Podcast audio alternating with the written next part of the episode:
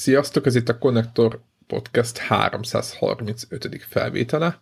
Benne Deblával. Hello, hello. Greggel. Hello. És velem Zephyrrel.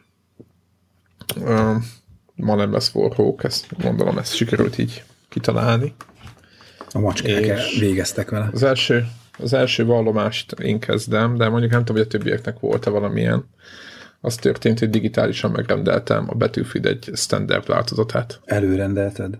Tehát miért digitálisan, miért standardet? És miért előrendelted? És miért elő? Ez jó. Úristen. Ennek a mondatomnak nem volt olyan pontja, amit nem kérdőjeleztetek volna meg. Igen. Nem, semmit nem kérdőjelezünk meg, de nagyon várjuk az okokat. A valós okokat. Igen. Tehát az egyik először is azért rendeltem elő, mert több olyan arc jelezte, hogy megveszi és játszunk együtt, akikkel nagyon sokat játszottunk együtt korábban, illetve azért, mert nekem a beta technikai oldalról nagyon tetszett, olyan szempontból, hogy volt egy-két szemvel probléma, de maga a játékban nem voltak olyan ordító problémák, mint annak idén a Battlefield 4-nél, konkrétan lövést nem regisztrált a játék, meg ilyenek voltak. És akkor megfogadtam, hogyha ilyen hibák lesznek a bétában, akkor nem veszek játékot, de vagy ezt a lehető DICE meghallotta, hogy én miket gondolok magamban, és úgy érezték, hogy ezt kell javítaniuk.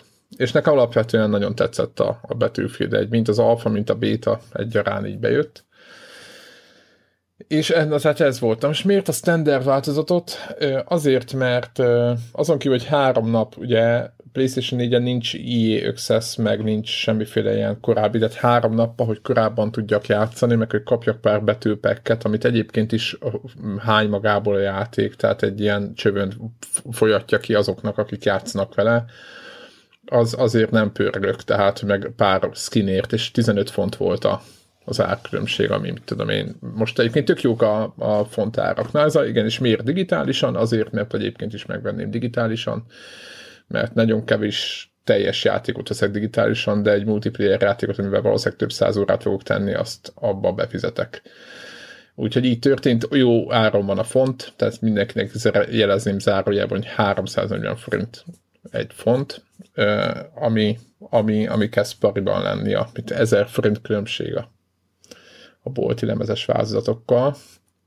Úgyhogy azt most abba az utcába nem menjünk bele, hogy én továbbra is azt gondolom, hogy olcsóbban kéne adniuk, és akkor megszűnhetne az egész fizikai értékesítés, de akkor meg kinyírnák ezt a piacot, úgyhogy én értem, hogy mi történik, csak úgy mondom, hogy most úgy azt gondolom, hogy jó áron lehet venni egy olyan játékot, aminek a béta és az alfa alapján nekem azt ígéri, hogy nem a Battlefront sorsára jut, ami nem volt szép. Legalábbis nálam. Yeah. Meg másnál se, ahogy nézegettem a többieknek. Úgyhogy ez történt. Én még nem köteleztem el magamat, de majd figyelem a visszajelzéseket. Nem tudom, lehet, hogy azért az első nap megveszem, de nem, lehet, hogy amikor majd első nap már beszélitek meg, hogy na, akkor este mint akkor azt én már munkahelyen megnyomom a buy gombot, hogy mire hazaérek, addigra föl legyen telepítve. A feature, ami nekem soha kibaszott kurva elnézést életben nem működött. Nekem soha működött. Azért nem. Tudod, miért nem, Debla? Mert hogy amikor keresztbe van megosztva egy gép, akkor a másik gépen töltődik le, és oda telepítődik. Igazából nem a... igen, és emiatt én is Warhawk gépére töltöttem más több játékot, ami értem. Nem ilyen teljes. Belépek az ID-mel, add to queue, és nem hozzám. Aha, de hát igen, letölti meg, föl is telepíti, csak amikor a barátod hazaér, és ő bekapcsolja a PlayStation-t, akkor őrvendezve látja az új játékokat a gépén. De jól látod, hogy nem osztotta meg senkivel?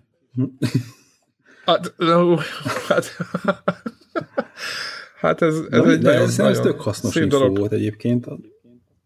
Azt, hogy nem osztottad meg senkivel, ez egy szép dolog. Nem az volt hasznos infó, ez csak az én ilyen kukacoskodásom, vagy nem tudom mi ez.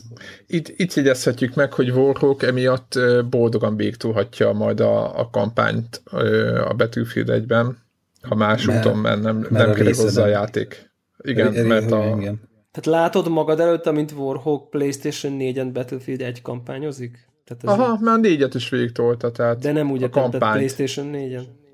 Hát, aha, simán. Hát miért a izét is vannak játék, amiket gyanús, tolt. Gyanús, hogy PC-n akarja ő ezt tolni. Ja, elég gyanús. Hát, figyelj, hogyha most nem kell érte fizetni verzió, vagy az, hogy most vegyen egy teljes vázatot, akár streameset, vagy bármi sem, egy steames vázatot, vagy akár bármilyet.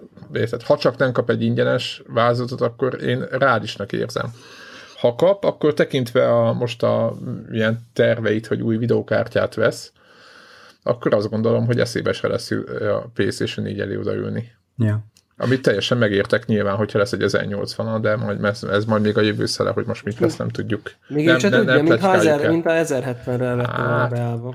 Hát 1070 volt az eredeti terve, de aztán utána már elkezdett nézelődni. Aztán megnézett egy-két YouTube videót, és akkor hát ha mégis neki a másikra van szüksége. Sajnálom, hogy nincs itt ma, mert most egy kicsit így belevágva így a hírek, meg nem tudom mi rovatba, hogy ő aki nekünk ilyen, aki a legtöbb munkaórát rakta a WoW-ba, vagy bármilyen MMO-ba közülünk. Hát, hogy, kérdéses. Az szoros a verseny, úgy érzed? Hát azért nekem is volt szerintem egy ilyen 1000 plusz órás Star Wars Galaxies. Jó, akkor jó, a WoW-ra gondoltam, de a Star Wars Galaxies-t ide számítjuk, akkor azért lehet ez egy close call. Nem biztos, hogy Warhawkot ismerem, de csak mondom, aha, hogy így. Ja. Aha. Na mindegy, azt akartam földobni, hogy Twitteren már megosztottam, hogy van egy francia ilyen MMO, amit én több mint 10 éve, vagy kb. 10 éve játszottam, és ez akkor az volt a poén benne, hogy ez egy flash alapú MMO volt. Ilyen turn-based RPG. Nevet? Dofus. Ja. Néven fut, és az egyik ilyen volt. Special dolga ennek az MMO-nak, hogy nem a klasszikus fantasy környezetben játszódik, nincsenek törpök, nincsenek tündék, hanem mondanám azt, tehát nem tudom, hogy esetleg valahonnan máshonnan merítették, de hogy mintha saját fajokat találtak volna ki, teljesen saját jellemzőkkel. Azért van egy ilyen japán. És akkor itt persze így mindig az ember az elején. Nem? Hát igen, egy kicsit így a grafikában tényleg ebben ilyen rajzfilmesre hajaz. Mondhatni azt, hogy cuki, akiknek nem jön be a cuki, mert csak a véres, sötét dolgokat szeretik, őnekik nem ajánlom. De a lényeg az, hogy... Ami gyerekes, ami nem véres, jó? Jó, oké. Hogy az a lényeg, hogy hosszú béta időszak után, amiről már lehetett így hallani korábban, most a héten a minden sztorba, többek között a magyar sztorba is megjelent a mobil változat, ami Dofus Touch néven fut, és persze megint elakadtam... Androidon is van, csak mondom. Yeah. Hogy most én megint elakadtam ott, hogy akkor ezt szervet kell választani, akkor hol lesznek a haverok. Aztán utána megint az, hogy melyik faj, és hogy nem a klasszikus fajok közül kell választani. Úgyhogy letöltöttem 3 napja a klienst a telefonomra, már jutottam a szerver választásig, és most így próbálom így kitalálni, hogy akkor mégis melyik fajjal induljak el most is a játékba.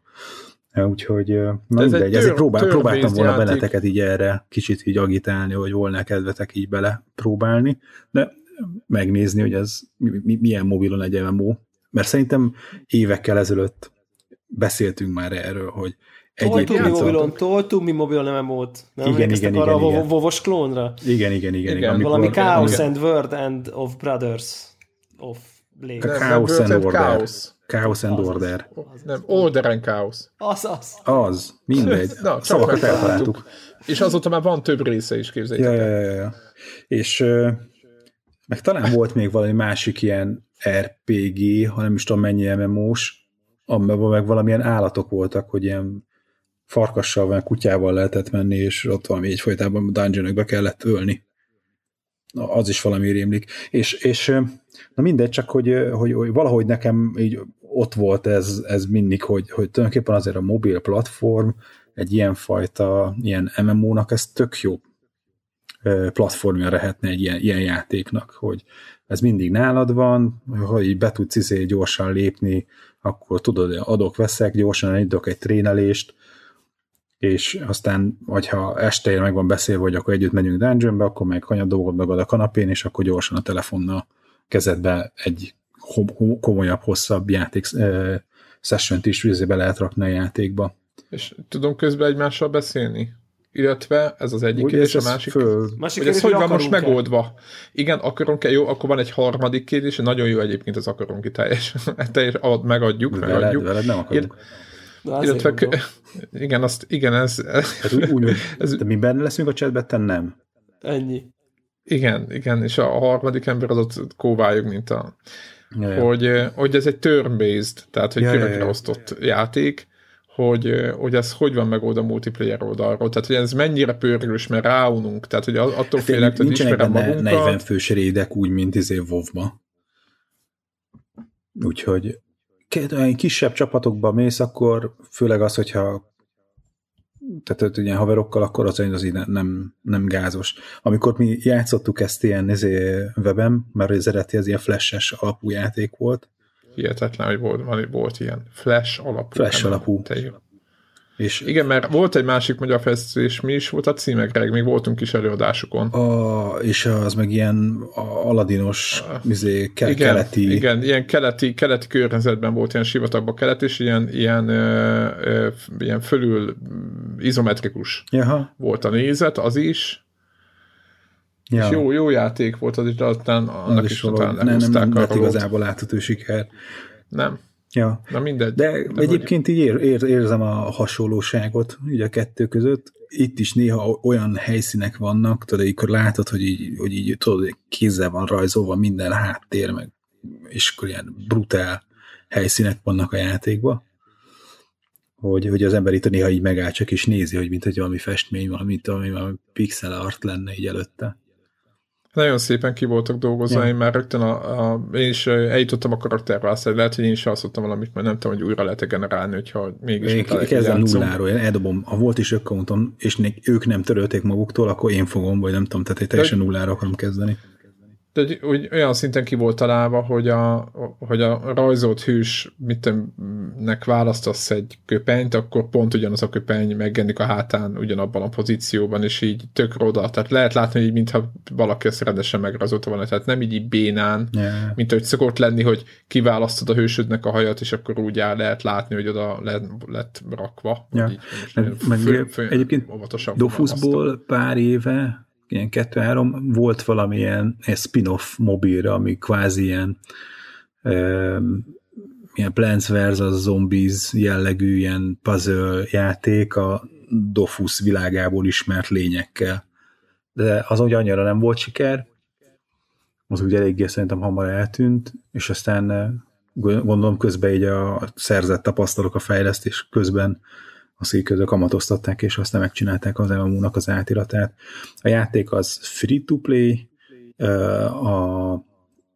amire én emlékszem a 10 évvel ezelőtteli évményeimből, az úgy van, hogy a játék kezdő helyszíne az kvázi le van zárva, és így kivanja, tehát a térképen mászkálsz, az csak így fönn akadsz egy bizonyos körön kívül, tehát kvázi csak a kezdő zónán tudsz csinálni bármit, és akkor egyszerűen, amikor így elérsz, mondok, hogy 15. szintig, akkor 15. szintnél praktikusan nem tudsz tovább haladni, mert továbbra is, hogy hívják, olyan level 1 csigákat, meg birkákat fogsz tudni, milyen a grindelés? Grindolni, és akkor már nem haladsz előre. Aha. Mert hogy a fizetős talán a többi zónája. Akkor lehet, hogy nem free-to-play, hanem csak most nem emlékszem pontosan így a modellre, csak elszólom, hogy ingyen bele lehet ugrani, és akkor az első X helyszínt, ott az első ilyen településnek a környékét, az be lehet járni, ott lehet bandázni, és aztán ott van egy ilyen insert coin felirat,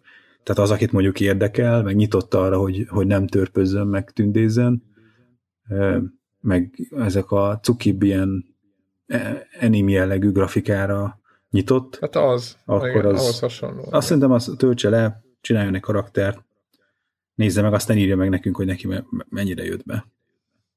Az a kérdésem még mindig, ezt még ott tartom, keringetem a rendszerben, hogy mondjuk tegyük föl, hogy fogunk mondjuk közben beszélni, anélkül, hogy normál vonalat használnánk, hogy mondjuk indítunk párhuzamosan egy Skype-ot, Tehát, hogy mi a menet? De csak egy kérdés, hogy akik egyáltalán vannak-e a hallgatóink között olyanok, akik játszanak MMO-t telefonokon, úgyhogy egymással csak állandóan. Vagy azért ott is. Vagy mobát. Tehát mindegy, hogy mit, csak úgy, hogy többen vannak egy partiba, és ők hogy beszélnek cseten? Tehát mi a use case? Tehát, hogy egész egyszerűen hogy tudják ezt jól használni, úgy anélkül, hogy elolvadna a telefon, meg mennyi ideig? És ha igen, akkor miért? Miért kell ezt csinálni? Igen. Nem érzitek ennek a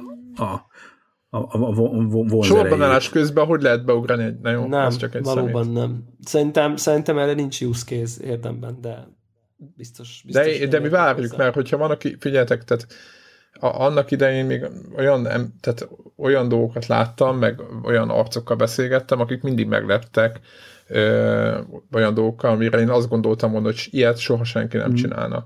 Emiatt azt feltételezem, hogy vannak olyan emberek, akik folyamatosan játszanak ilyen játékokkal, és tolják. Nem a mobil gaminget temetem, hanem a mobil MMO-t.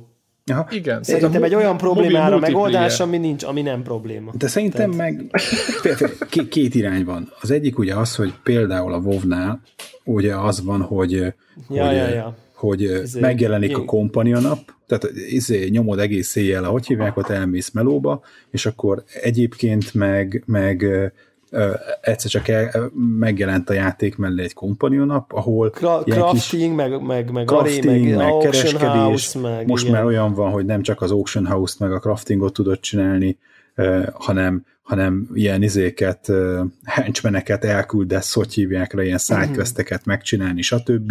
És addig, ameddig te melózó meg suliba vagy, addig a henchmenek elmennek, azt megcsinálják a questet, vagy elhullanak közbe.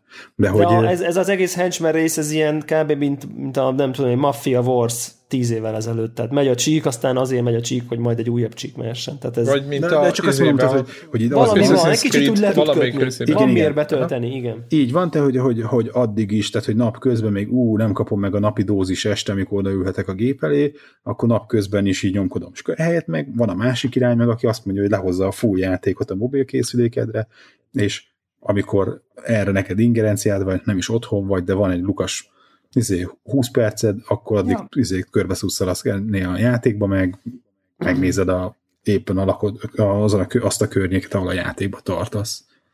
Jó, ezt egy Hearthstone-nál megadom egyébként, de mondjuk így normál MMO-nál semmi értelme. Akkor vessük föl, én azt gondolom, hogy vessük föl a hallgatóinknak, meg lehet én magunknak is egy picit, hogy aki tud olyan MMO-t, ami nem csak ilyen, tehát nem csak egy kiterjesztése a valós játéknak mobilra, ahol tényleg mindenféle ilyen kraftolások, meg ilyen, hogy a hősünket hogy szereljük föl, nem csak ilyen dolgok vannak benne, hanem full játékot lehet fel este játszani, és minden nap, vagy akár 2 naponta is leülnek, és akár 1 órát játszanak vele.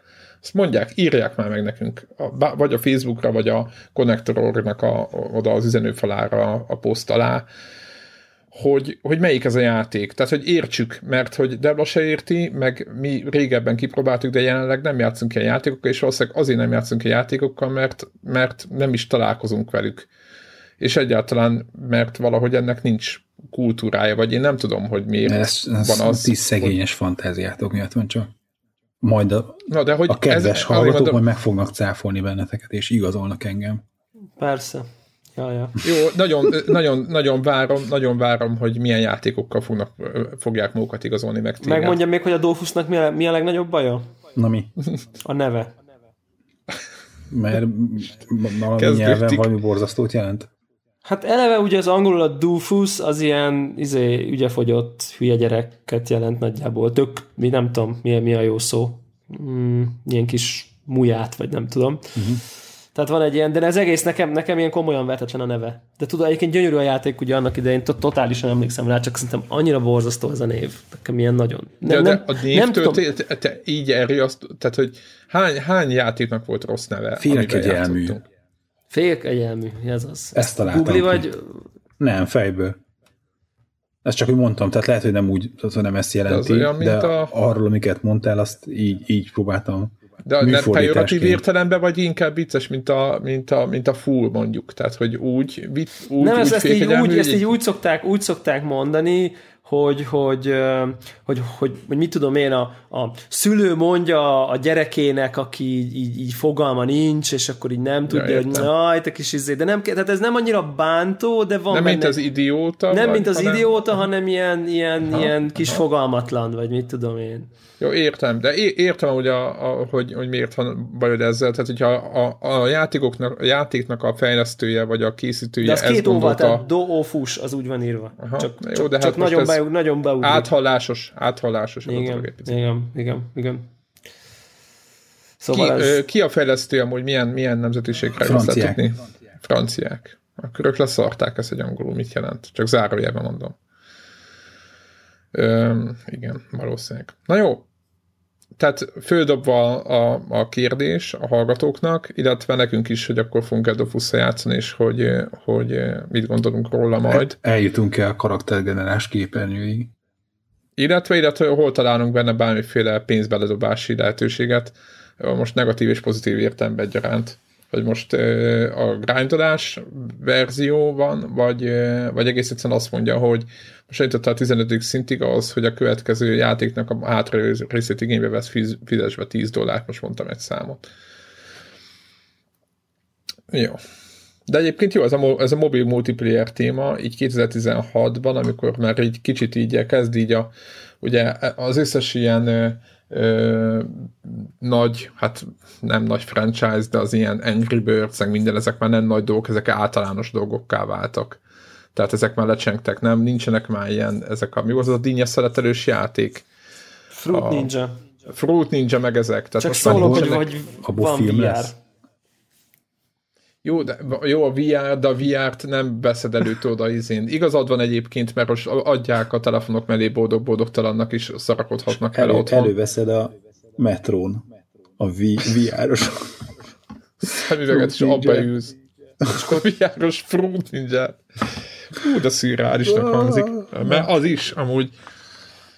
És akkor így mondják jegyeket, béreteket. Vár, tessék már, mert még lecsapkodnám ezt a dinnyét, még kettébe vágnám, de laggol ez a szar. Mert ugye annak az volt a halála, tudjátok, hogy így izé volt, hogyha lassabb volt az eszközöd, akkor ugye elcsúszott maga a vágás. Szép. Ugye? Yeah. Mert próbált ki egy régebbi, nekem útkor volt egy ilyen valaki ismerős. Próbáljátok ki. Én a Vive-on próbáltam egyébként. És elcsúszott? Nem, csak van egy új VR változata a Fruit Ninja-nak, csak ezt akartam. De ugyan rendesen azoktól a készítők, tehát ugyanaz, nem valaki lenyúlta is? Nem, tehát nem azt mondom, hogy olyan játék, hanem rendesen az. Van VR aha. Fruit Ninja, és ugyanaz a készítők, ugyanaz a... És mi volt? Hát ugyanaz. Tehát, hogy állsz egy dojo-ba, az kezedbe a szamurákkal, azt repülnek feléd a dinnyék, meg a kivik, és akkor kaszabolhatod őket. Szerintem ez viccesen hangzik. Hogy Hollywoodban valamelyik filmgyártó cég megvette a licenzt, és filmet készítenek belőle.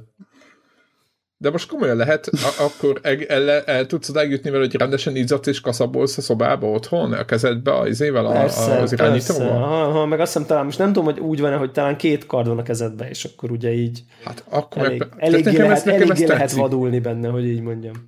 Lehet, hogy beteg vagyok, nekem ez tetszik, és ilyen nincs, hogy egymás pontjaitokat valaki milyen közösséggel ott döntögetitek, tehát így herrültek, mint nálunk itt akár a Konnektornak most a chat roomjába az okos játékkal. Fú, ezt nem tudom, meg amikor vettem, akkor még az ilyen fél early access volt, és akkor még az egyik játékmód nem volt benne, meg mit tudom én, de ez már elég rég volt, lehet, hogyha most újra ránéznék, akkor már frissül, de szerintem talán van leaderboard, de... És nincs benne ilyen easter egg, hogyha nagyon kaszabolsz, akkor levágod a saját fejed? Nincs, mert nem 5 évesek játszották ezt a játékot. Igen. De Greggnek ezt tetszene? Hanem 6. Nem, hogy legyen mondani valója a játéknak, hogy egy ilyen balesetvédelmi oktatás is legyen része, mert ha nem figyelsz oda, akkor kárt okozol magadba. Törzúzol otthon. Meg valahogy az van még, azt hiszem, hogy így lehet szúrni, és akkor ilyen sastik lesz a kardodból, tehát így mennek rá a izék. Tehát ugye így felszúrsz egy dinnyét, és akkor ugye így nem csak vágni lehet azzal, mert ugye a mobilon ugye csak értelemszerűen vágás volt, itt ugye most már tudsz rendesen... a harmadik dimenzió. Így van, itt most már tudsz rendesen szúrni, szóval nagyon... Aha. És akkor egy hosszú ilyen kis nyársat lehet. És talán megsütni nem lehet? Na, hát nem tudom, lehet, hogy az új verziókban. Azért nem ajánlanám maradéktalanul. Tehát, A Witcher, oké, akkor mondom, az új Witcher részben már benne lesz a VR-ba az, hogy tudod, így csapkodsz, és aztán meg amikor sütögeted a tábortűzen a fölszúrt vaddisznót. Ja. Az így fölszúrt vaddisznót. Tehát hogy tegyünk tönkre egy játékot című fejezetben, akkor ez lesz. Na jó, most, hogy megbeszéltük a mobil multiplayer kicsapongásunk, VR-t, amit mindenki csak így kerülget, és valójában mi sem tudunk róla semmit. Nagyjából ez kiderül szerintem most hallgatóknak. Azért örülnénk, hogyha kapnánk jó ajánlásokat. Tényleg, Debla, neked most mi van? Te most csak így kíváncsi vagyok, hogy neked hogy van a VR úgymond élményed, de azt sem, hogy mondjuk naponta fölmész a sztorra, megnézed, hogy milyen új cuccok vannak, és amiket jó becsillagoznak, azokat letöltögeted, vagy mi a... Hogy van ma a VR annak a vékony rétegnek, akinek van? Hát most jó. Világos. Így elég sokáig nagyjából ezt csináltam, hogy így minden nap felmentem a Steamre, és akkor az új megjelenéseknél van egy ilyen szűrés, hogy virtuális valóság, és akkor be tud rendezni, és akkor mindig néztem, hogy mik jelentek meg. De aztán most annyira sok minden jelenik meg, tehát annyira sok darab tudsz jelenik meg, tényleg ilyen, mit tudom, napi 3-4 valami megjelenik. Ez tényleg durva. Na jó, lehet, ez kicsit túlzás, de mondjuk ilyen 1-2 simán. Tehát, hogy minden nap van valami minden új. Ha minden nap egy dolog megjelenik, még azt is nehéz földolgozni, hogyha úgy nézzük. Ja. És aztán erről most így azért leszoktam, tehát így néha mondjuk így egy héten 2-3-szor csinálom ezt meg, de egyébként van egy ilyen HTC blog, amit így a Facebookon követek, és akkor mindig bejön, van egy posztjuk, ami összefoglalja a heti megjelenéseket. Tehát, hogy így minden, ami megjelenik, írnak róla 5 sort. De tényleg csak ilyen, ez a játék, ez, meg ez, és akkor a végén van egy ilyen skippeld, vagy próbáld ki, vagy hát ennyire végül is megéri. Tehát kb. Ilyen egymondatos értékelés, hogy azonnal vedd meg, mert kurva jó, ezért a pénzért drága, pass, nem tudom én. Hát ingyen végül is ki lehet próbálni, hogyha ingyenes dolgok vannak. Tehát ilyenek vannak. És akkor azt így végigolvasom, és akkor amelyik felkelti az érdeklődésemet, akkor azt így megveszem és kipróbálom. Így. Aha. Így nyomom. Értem, most. És akkor ez így be is válik. Nagyjából működik ez a rendszer. Ja. Igen. Azért voltam kíváncsi, hogy van egy, ugye végül is ez valami szinte hát nem elszeparált, de hogy egy vékony rétegnek szól az egész, és akkor arra voltam kíváncsi, hogy működik. Mert ugye a nagyon nagy lapok valamilyen szinten foglalkoznak veled, azért nagyon mélybe menően lehet látni, hogy nem. Igen, most ugye egyébként ilyen szigorúan vett rendes játék, az az Insomniacos Feral Rights, vagy Feral, nem tudom mi az Isten volt, ami hát egy elég közepes beat'em up. Úgyhogy az volt, ami ilyen nagy, hát most én vagy nem tudom milyen megjelenés. Amúgy milyen volt? Tehát, hogyha most azon kívül, hogy adott hozzá, vagy mondod, semmit, kicsit elvett belőle. Ami nagy húzt azért szerintem, mert ilyen ez a fix kamerás, tehát hogy ugye minden van egy képernyő, és akkor ott mész a karakterrel, de mint az Alone in the Dark, hogyha megvan ugye, mint fix kamerás 3D. Na és ez csak így előtted látsz egy ilyen diorámaszerű, csak nem mindig ilyen dioráma, hanem amikor ilyen közelebbi nézőpont van, de nem változik a kamera, és akkor így ugye egy beat-em-up... Kicsit funkciótlan az egész. Sőt, ugye ráadásul ugye az van, hogy mondjuk egy ilyen third person dolog, az ugye ott legalább a kamera megy veled, tehát a figurát igen, kvázi mindig ugyanakkora. Na itt megérted, így elmész a hátsó traktusba, és akkor ilyen kis picike lesz a figura. És akkor ott verek hát alig látom. Tehát, hogy szóval... Na, hát ezt akkor nem gondolták. Tehát ez a kicsit olyan érzésem volt, hogy van ez a játék, már félig kész, hát ez gagyi, mindegy, adjuk ki VR-ra, ott még hát, ha lesz vele valami, azt biztos nem lehet túl bonyolult beleportolni ezeket a fix kamerákat. Tehát ilyen eléggé fantáziatlan is szerintem, de mondom így nem, most mondanám, hogy írják meg a hallgatók, hogyha tévedek, de körülbelül tényleg 20 percet játszottam vele, és így utána mennem kellett valamiért, tehát nem, de így azóta nem volt kedvem. De nem sajnáltad. De azóta így nem volt kedvem újra betölteni, mit tudom, 2 hete, vagy nem tudom mikor, meg 3 hete, vagy ilyesmi. Tehát, hogy tudom, hogy így még biztos be kéne próbálnom, mert azért nem lehet véleményt alkotni tényleg fél óra játék alatt, de tökre azt mondanám, hogy majd. Hát ja, Úgyhogy az látszik, hogy itt a normál, hagyományos értelembe vett videójátékozás, tehát most vagyis ami nem indie, hanem ilyen valamilyen klasszikus videójátékos műfaj dolgoz föl, ott azért nagyon erőteljes az útkeresés még, hogy akkor ezt pontosan hogy is kell csinálni, de hát nem csodálom, teljesen más koreográfiát, dramaturgiát, kamerakezelést, tehát egész mást igényel ez a...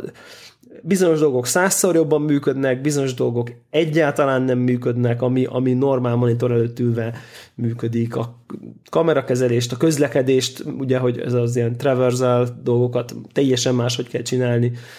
Úgyhogy hát ez most egy ilyen hőskor, aztán majd megtaláljuk, és lehet, hogy az lesz a vége, hogy sőt, hát ezt már így talán lehet is látni, hogy ez nem fogja átvenni a definitív játékplatform szerepét, tehát hogy a Witcher... De a tartalomfogyasztását... A Witcher 5 erre jön ki.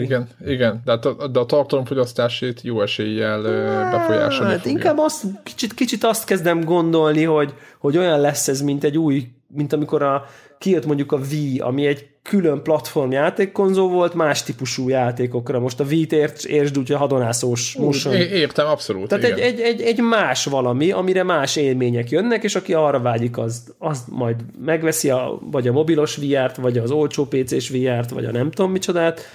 Tehát, hogy nem konkurenciája lesz a Battlefield 6-nak, hanem egy párhuzamos dolog lesz, egészen más típusú élményekre. Én most ezt látom, hogy ez az irány, de mondom, hát aztán ebből még egész más is lehet, de most így ez látszik. Meglátjuk. Jó van. Van még valami, vagy menjünk hírekre. Igen, még azt hoznám be ide egy pillanatra, hogy tök jó kommentek születtek az előző adásunk emlékezetes pillanatok.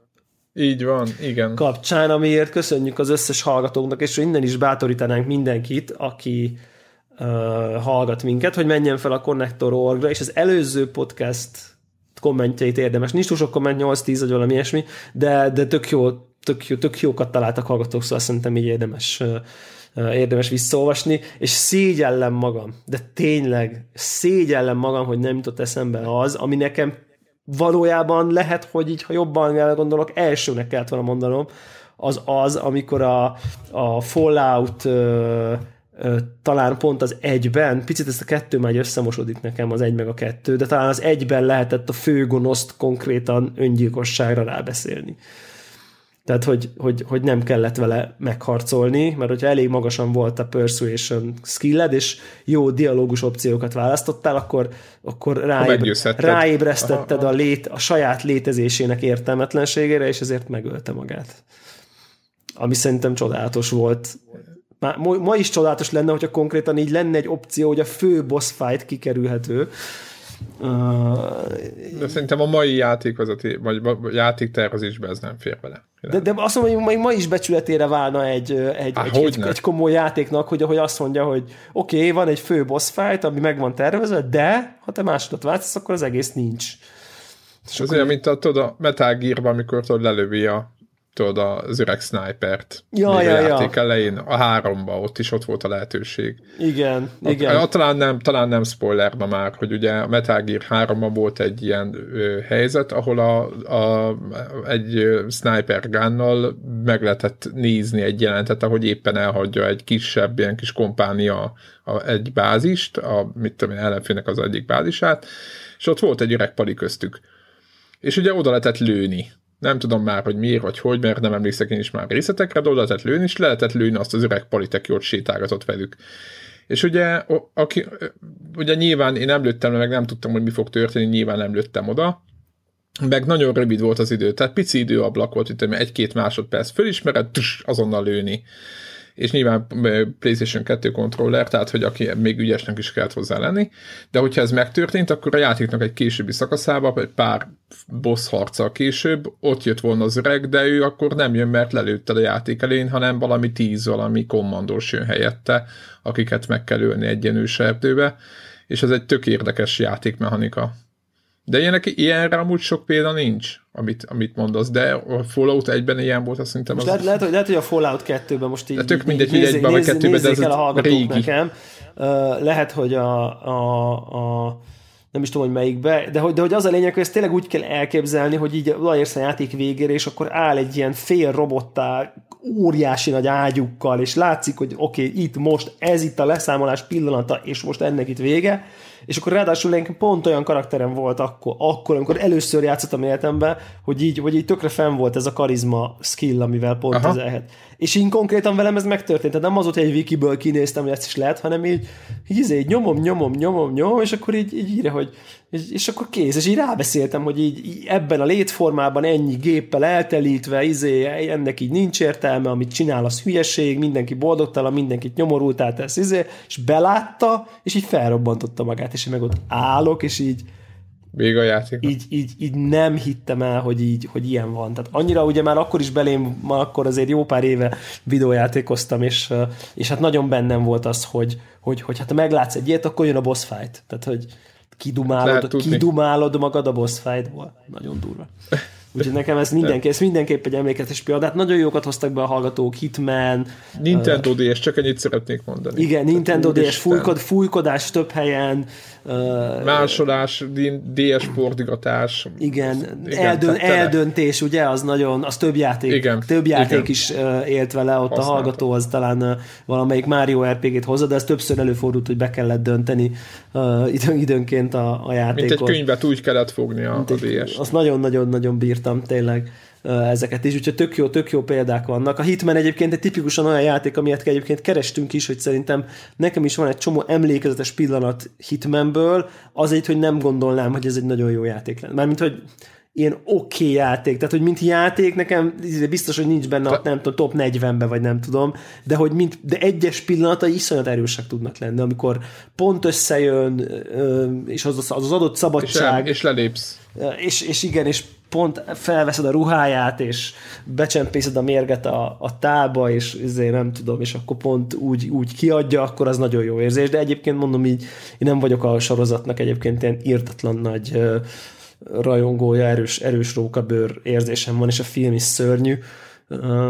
Azt nem láttam, hála Istennek. Egyébként nekem talán a Hitmannel az legnagyobb élményem, a legelső élményem volt, amikor rájöttem, hogy miről szól a játék. Föl kellett menni egy ilyen lifttel, egy ilyen nagy amerikai háznak a hátuljánál, és aztán, vagy a nem tudom milyen építési lifttel, és aztán egy sniperrel le kellett lőni egy embert, miközben megbeszélése volt. Emlékszel erre a játékra? Hogy a francban nem, persze. Jön a Béla balról, és hogy figyelni kell, és irkálja ki közben, és nem tudom mi, és amikor ráébredek, hogy mi történik, azt mondom, hogy akkor mondtam azt, hogy ez szenzációs, de hogy utána nyilván ezeknek a ilyen-olyan vázatai volt, így mondott. De akkor, amikor ráébredtél, hogy ez a játék, hogy le kell vadászni másokat, akkor azért az hatalmas dolog volt, mert ugye még olyan addig nem volt a játék történetben, hogy ilyet kelljen csinálni, vagy úgy emlékszem, hogy nem volt ilyen. Igen, hogy ennyire. Ja. Meg nagyon jó példa volt, és az is ugye Warhawk írta, hogy a Baldur's Gate, tehát kihagytuk, ezért szégyelli magát. Nekem a Baldur's Gate-ben a legemlékezetesebb pillanat az mindenképp az, amikor találkozok egy random kalandozókkal egy barlangba, és akik ilyen első szintűek, és te addigra már ilyen 15. szintű vagy, és akkor oda mennek, hogy na jó, enyém a kincs, és neked esnek, és akkor oda mész, és így földbe döngölöd őket, de tényleg ilyen két ütéssel, és így elsütötték a képernyő, és így írja, hogy az a parti visszatöltötte a játékállást, és másodszorra kedvesek.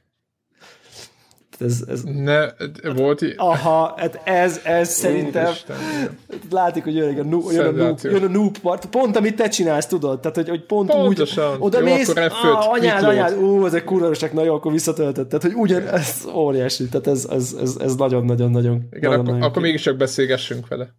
Igen, akkor mégis csak beszélgessünk vele, ja. Igen, meg a Brothers Tale of Two Sons-t is szégyellem, hogy kihagytuk, hiszen ott azért ott nagyon-nagyon erős pillanatok vannak abban a játékban. Tehát tényleg, főleg ugye ott a vége fele. Egyébként nekem az egész rávilágított arra, hogy mennyi érték van amúgy ezekben a játékokban. Úgyhogy lehet őket szídni, a sajtó meg nem tudom, mindenféle izék támadják, hogy a videójáték mennyire borzasztó és hogy micsoda izé, de hogy csak ezeket az élményeket föleveníti az ember, és egész egyszerűen azt gondolod, hogy nem volt. Tehát nem azt mondom, hogy nem volt hiába, mert persze nem volt hiába, meg jó szórakoztunk minden, hanem rendesen értéket is képviselt, és meglepett, és tényleg. Tehát, hogy ezért játszunk, ezek azok a pontok, ami rendkívül jó. Úgyhogy jó téma volt, akinek még van gondolata vele, az nyugodtan írja. Mindenképp. Továbbra is várjuk, mert... Ez egy jó téma, ez egy örök téma. Örök téma. Na, térünk vissza a jelenbe egy picit. Infinite Warfare az újabb Call of Duty-hoz, ugye, aki szeretné a Modern Warfare-nek a remasterjét, annak meg kell venni az Infinite Warfare-nek az akármilyen kiadását. És sőt, úgy tudom, hogy külön-külön is meg lehet venni, de akkor utána egy a lényeg, hogyha amikor a Modern Warfare-rel játszol, erre a remasterrel, akkor benne kell lenni az Infinite Warfare lemezének a gépben, mert ugye a Modern Warfare az nem lemezes változat lesz, hanem úgy tudtam a digitális. És ugye itt arról szól ez az egész történet, hogy megveszik majd az Activision, ki akart azt védeni, hogy a picit rókabőr jellegű Infinite Warfare, ami nem tudom, megint a jövőben fog játszódni, és űrhajókkal, meg nem tudom, de már senkit nem érdekel. Ugye ez volt az emlékezetes trailer, ami több izét kapott, dislike-ot, mint like-ot, vagy valami ilyesmi van a YouTube-on. Tehát szerintem egészen az Activision eldöntötte, hogy nem akarják telíteni a piacot Infinite Warfare lemezekkel, miközben mindenki csak a Modern Warfare Remasterrel akar játszani. Nekem az a kérdésem, hogy vajon mikor született meg először bennük ez a döntés, hogy egyrészt a Modern Warfare-t picit hozzákapcsolják az Infinite Warfare megjelenéséhez, tehát ezt a remastert nem adják ki külön. Tehát, hogy mikor lehetett ez a pont? Tehát a fejlesztésnek melyik pontján volt az, hogy jó van, akkor muszáj lesz mellé raknunk valamit, ami miatt megveszik a játékot, mert ez így nem fog működni. Illetve a másik dolog, hogy egyáltalán mi ez az öntés, tehát hogy ez miért kellett ezt így csinálni. Meg én azt gondolom, hogy azért az Activision-nél van egy ilyen marketing meg teszt gépezet, ami azért már láttatta volna ezt a helyzetet, hogy az Infinite Warfare az egy hibás pályán van. Tehát, hogy miért van ez, miért csinálja ennyire, hát nem mondom, hogy gusztustalan módon, de végig is úgy az Activision ezt az egészet erre keresek én választ. Mit gondolunk erről? Csak ipar? Nem tudok jobbat mondani erre. Ez mennyit? Tehát, hogy valószínűleg nem fél éve kezdték az Infinite Warfare fejlesztését.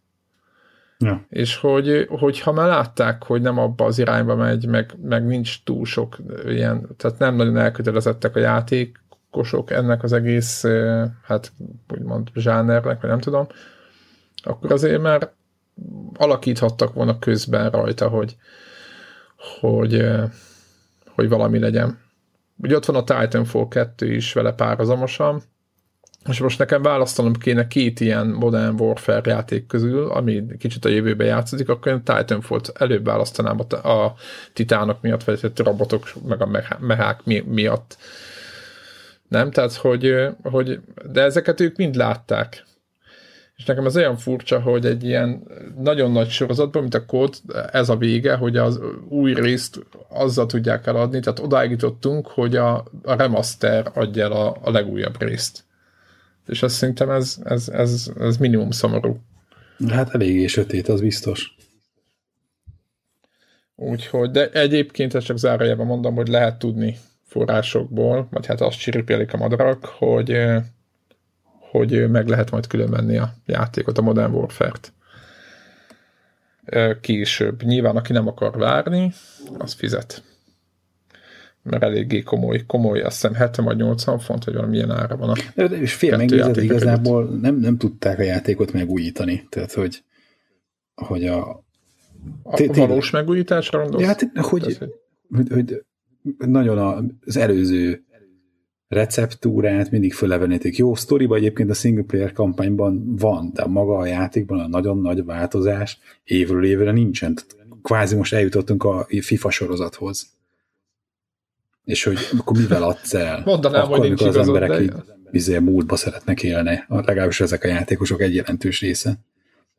És a kedvenc élményeik a régi játékokhoz kapcsolódnak. Igen, de azoknak a Modern Warfare-ban éppen az ott, hogy volt egy ilyen megújító, érted, amikor megjelent, tehát hogy éppen a megújítás volt az, és az egy jó, olyan vagy típusú megújítás volt, amit megszerettek a játékosok. Uh-huh. És jó, oké, a single kampány, az szerintem a cső kampány, az ott lett így legitimizálva.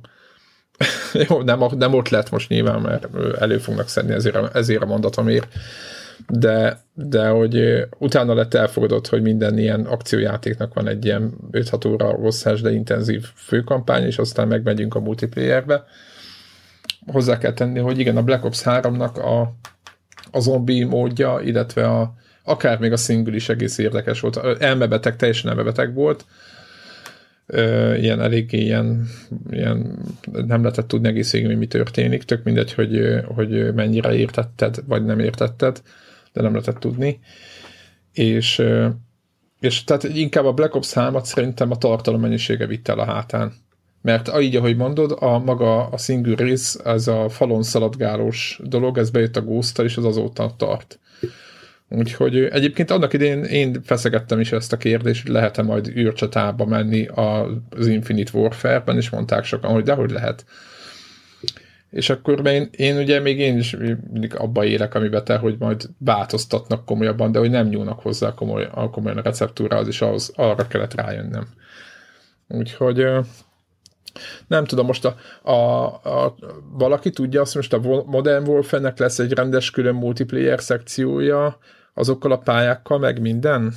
Meg lesz egy single player kampány, tehát a Modern Warfare Remastered az mint egy külön játék, mindennel együtt az lesz rendesen, minden perrekkel, minden úgy, ahogy ez annak idején volt. Tehát, hogy ez most az ajánlat. De. Azért ez nagyon furcsa. Ha ez így van. Megmondom őszintén, én sem néztem utána teljesen. Na hát reméljük, hogy az Activision változtat ezen. Ahogy mondjuk a Ubisoft most éppen pihenőre küldte az Assassin's Creed-et,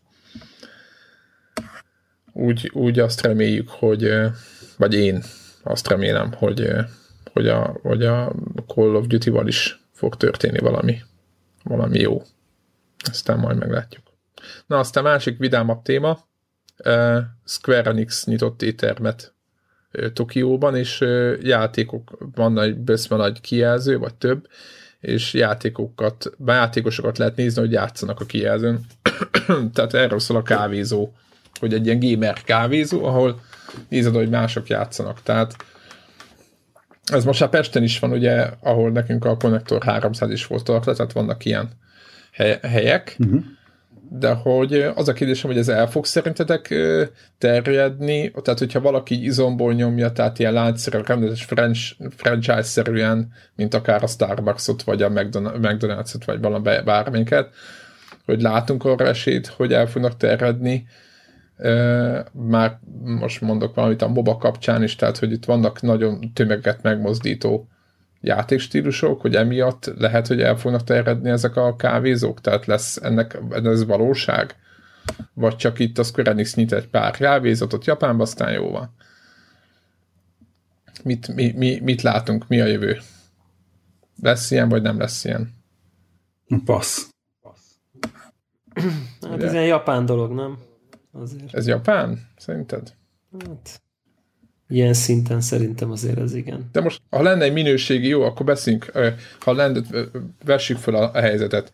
Ha mondjuk Budapesten van egy minőségi, jó, vannak ilyenek, de mondjuk van egy klasszikus ilyen láncszerű hely, ahol nagyon sok pénz van, nem mondom, exkluzívabb, de jó anyagokból minden profin, nagyon profin össze van rakva egy ilyen kávézó, vagy akár egy étteremszerű valamilyen hely, oda az működne itthon.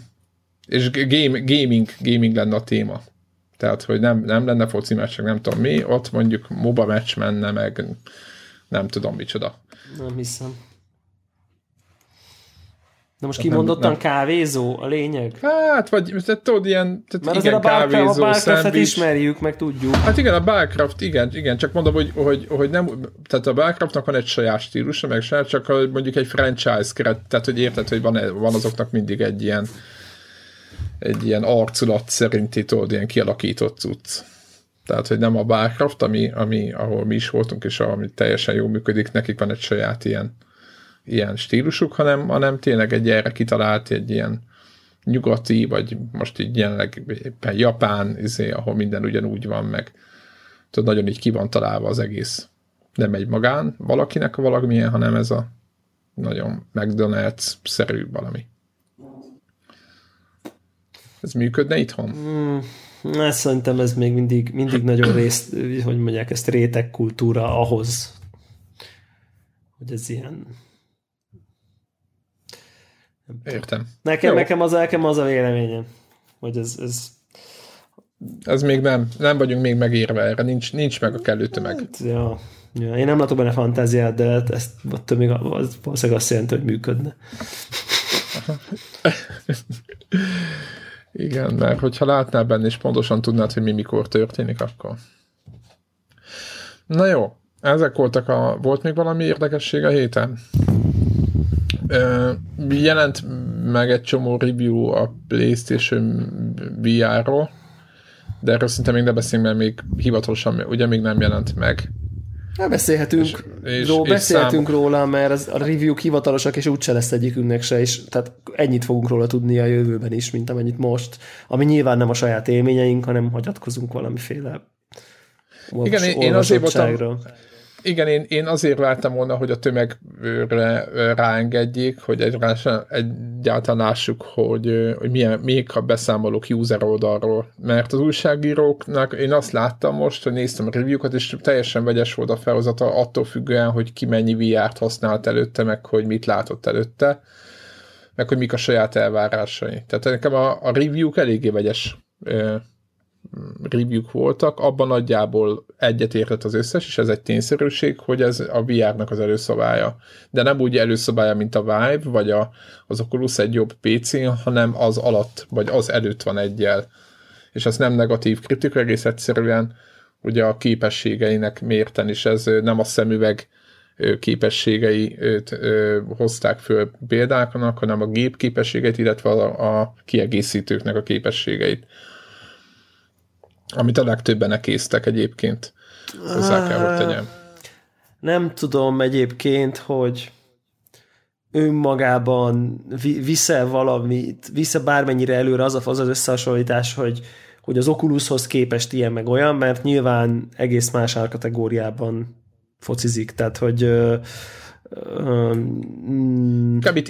Élményre kéne, hogy érted, hogy hozzá valamit, tehát hogy ha félretesszük az árat, érted, hogy hozzá valamit, igen, tehát ez nekem is az a kérdés, hogy egy ember az, aki még nem látott ilyet, tehát az, hogy mi láttuk már, a jó dolgokat láttuk, hogy aki nem látott még ilyet, ő csalódik-e benne, azt mondja, mint egy ájtójra, értitek, annak idén az is egy vicces dolog volt, de egy jó poén volt egyszer, Vagy úgy érzi, hogy ez tényleg megcsilantja a jövőt, vagy bezárja az ajtót?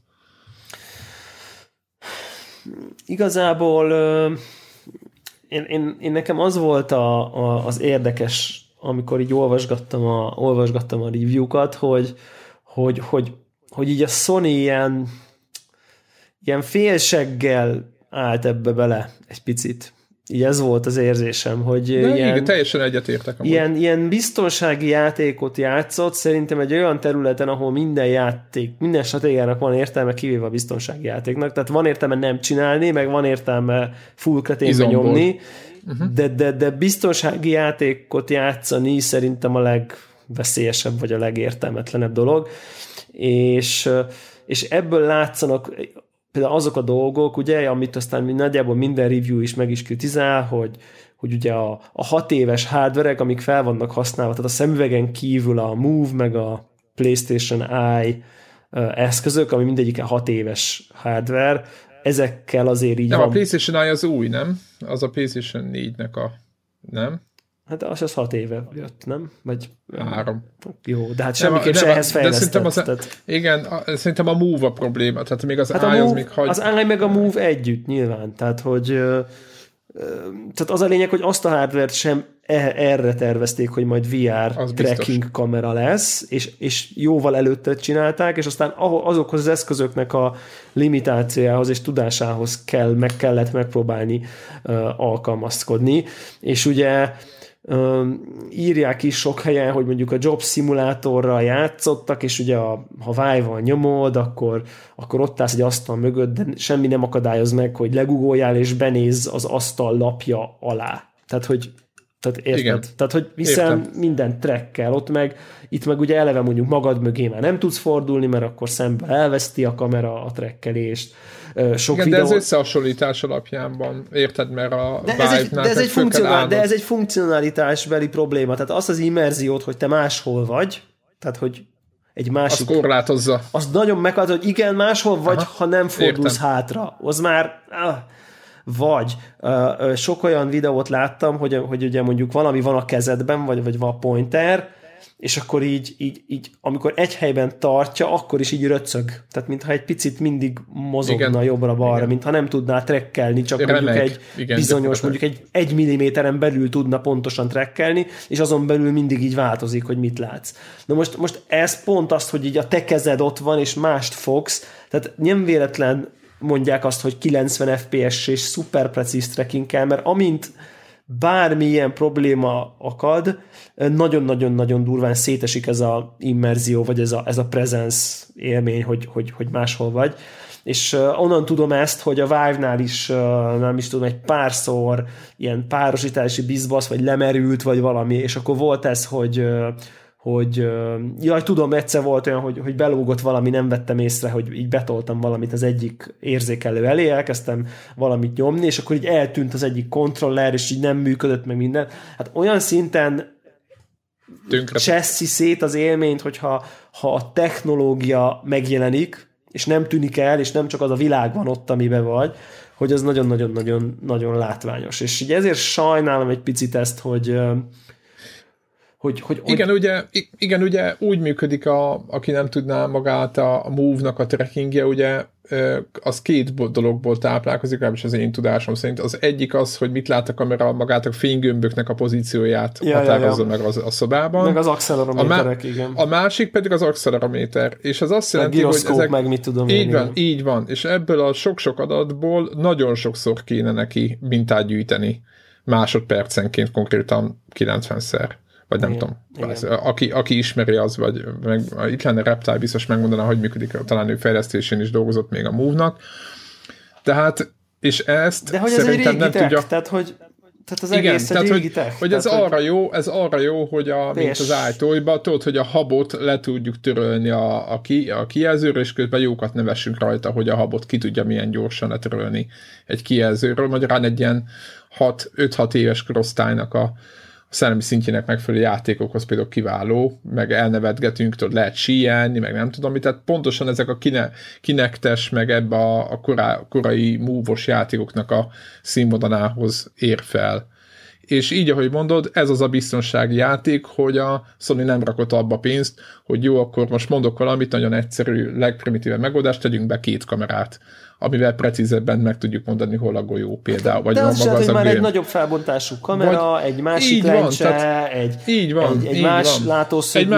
Egy másik Move, konkrétan maga lehet, hogy az eszközben is van jobb nyilván változat. Nem értünk hozzá, hogy mondjuk az Oculus Touch, vagy a Vive-nak, az irányítójának az attribútumait összehasonlítjuk a Move-val, és nem is ez a lényeg. De a 6 évvel ezelőtti gyroszkóp, gondolod, biztos, hogy nem olyan, mint a mostani. Biztos, hogy sokkal rosszabb. Így van, biztos, hogy sokkal gyengébb. Így van. És így kicsit olyan érzésem van, és én nem szeretem egyébként ezeket az összeesküvés elméleteket, vagy nem is összeesküvés elmélet ez, hanem inkább ilyen majd én most kitalálom, hogy mit gondolt ez a cég, mikor nyilván lövésünk sincsen, hogy mit gondolt a Sony, de egy kicsit úgy tűnik, mintha a biztonsági játék lett volna olyan értelemben, hogy oké, megcsináljuk a headsetet, az belekerül valamennyibe, de aztán már nagyot nem bukhatunk, mert azért a Move az már kész van, abból minden egyes eladott darab, az nem, hogy ajándék, hanem az valószínűleg több millió darab ott van a raktárban, ami sose fogyott el, tehát effektív mínusz, tehát a bukóból még visszahoz kb., ugyanez nyilván a PlayStation Eye-ra is, tehát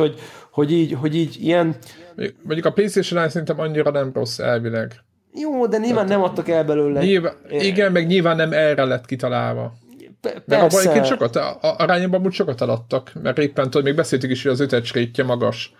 Hogy mennyire semmi értelme nincs amúgy zárójelben. Jó, de azzal se kellett fejleszteni semmit, tehát minden plusz adott példányért az olyan, hogyha nincs a VR, sose adtak volna el. Tehát, hogy és nyilván a gyártási költségem ma 0 forint, vagy hát ilyen tehát közel 0 forint lehet így ma már mondjuk annak is.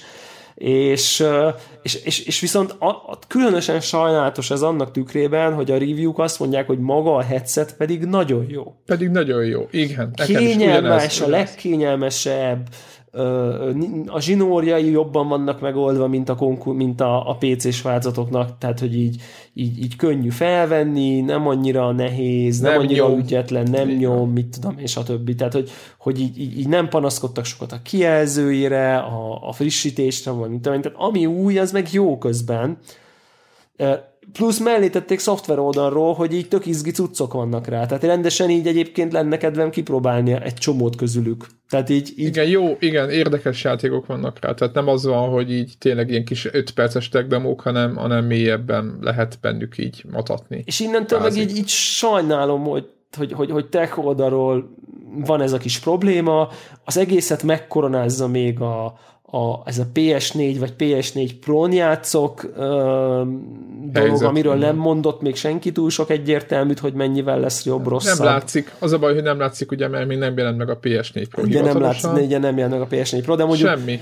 De amikor egy ilyen hír napvilágot lát, ugye, hogyha HDR-t akarsz a tévéden, akkor a PSVR-hoz adott ilyen dobozon keresztül vitt HDMI az nem lesz jó, mert hogyha ugye a PSVR-hoz van egy ilyen processing box, ugye ezt így hívják, ezt ugye ment a spekuláció, hogy majd biztos plusz GPU lesz benne, de nem az van benne, de hogy van egy ilyen processing box, ami az, hogy jön a jel a PS4-ből, bemegy ebbe a processing boxba, a processing box hozzá van kötve a szemüvegedhez, és ebből a dobozból megy egy kábel bele a tévédbe. Ez a felállás, de valami miatt érthetetlen módon, én biztos egy komplet részleget rúgnék ki, hogyha én lennék a Sony-nak az igazgatója. Ha ezen a processing boxon keresztül dugod rá a 4K-s tévédre a PS4-et, vagy a PS4 Pro-t, akkor a HDR, tehát kvázi a HDR-t nem tudja továbbítani ez a processing box, a HDR jelet. Úgyhogy dugdosnod kell konkrétan, hogyha HDR-be óhajtasz játszani, a tesztrészleg az nem működik. Ez nem is, hogy tesztrészleg, hanem hogy kiállnak egy... Hát figyelj, ott ki kellett volna jönni. De miért kiállnak egy eseményre, konkrétan így még mi mondtuk, hogy igazából ez arról szólt, hogy ránk akarnak sózni egy HDR tévét, és hogy mondják, hogy ez a HDR ez csodás, meg a 4K HDR mindenki összefossa magát. Az egész 4K HDR-nek alá van betartva. Ugye mindenki örömében maga alá izért, hogy a PS4-et szoftveresen HDR képessé teszik, úristen, de jó lesz, ez a HDR most mindenki meghal. Már én is kezdtem egy kicsit így, de kéne valami HDR képes kijelző, lehet, és akkor jön egy hír, hogy az új termék, az így, az nem továbbítja HDR jelet, tehát hogyha veszel egy kurva drága tévét, meg PSV-t, akkor dugdoshatod a HDMI kábelt, hogyha HDR-be akarsz játszani. Mi van? Tehát, hogy így... Tehát ehhez képest az, hogy nincs jack dugó az iPhone 7-en, az így 10-ekkora kreténség, vagy nem tudom. Tehát, hogy... Nem tudom, ez nekem ilyen... Igen, az a jack dugó probléma szerintem az embereknek oké, engem is úgy az elv zavar, de másik oldalról meg, ha jobban belegondolok, nekem most éppen nincs is iPhone-om, de hogyha most belegondolok, hogy hányszor használok egyáltalán headsetet, hát akkor azt gondolom, hogy szerintem biztos van nekik egy arányszámuk az Apple-nél, most kicsit kikérőbb erre, hogy hányan dugják be a headsetet a telefonokba, és lehet látni, hogy mondjuk 1%. Greg, te meglepődnél, hogyha ezt az Apple tudná? Nem.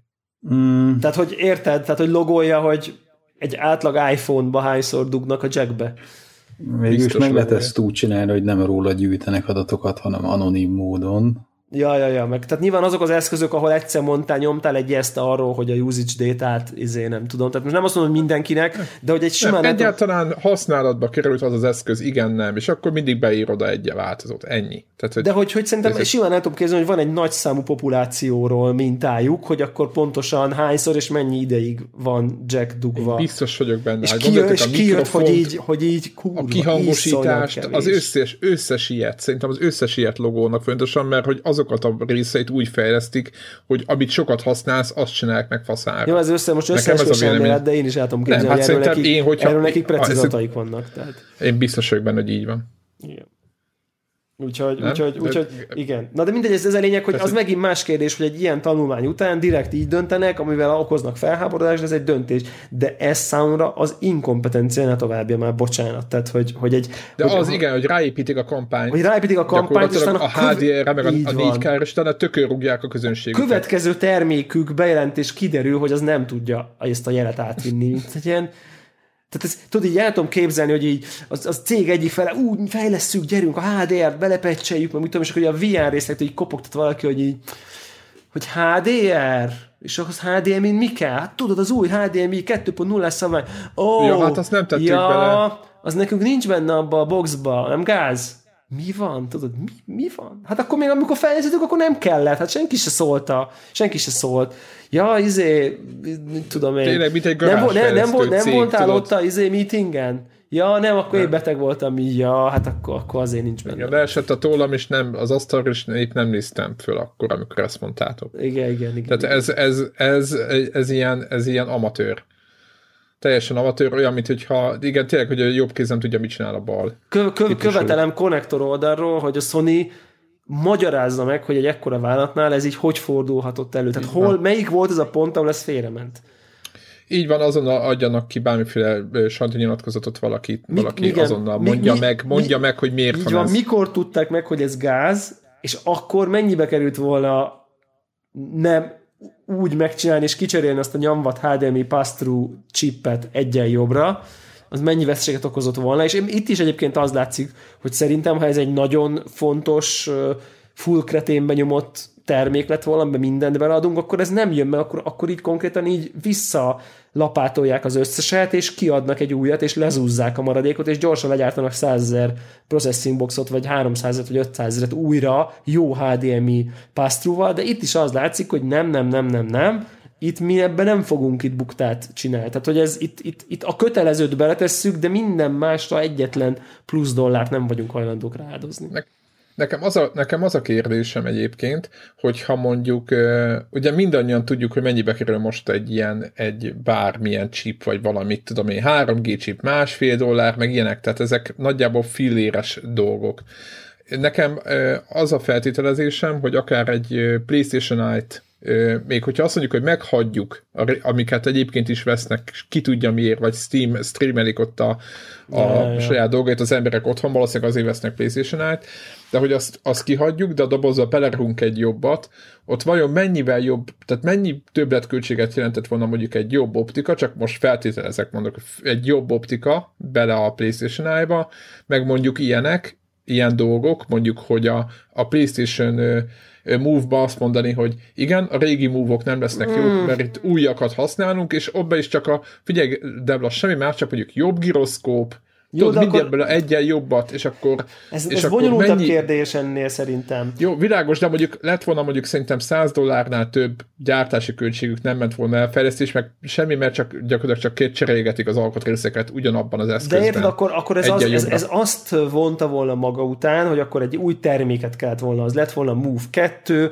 akkor az előző már nem lett volna jó a VR-hoz, hát, akkor azt kell mondani, hogy nem... a Move 1 azt nem támogatja a PSVR, tehát akkor ezt kellett volna rá mondani, mert itt a Move 2 ez a fasza. Igen, de full precízen, de mert azt mondják, hogy még mindig $100, vagy még mindig belül vagyunk a PC-s árakhoz képest. Érted, ez egy teljesen új termék lett volna, meg befragmentálták volna a saját piacukat. Már... Így is befragmentálják a PlayStation 4 miatt.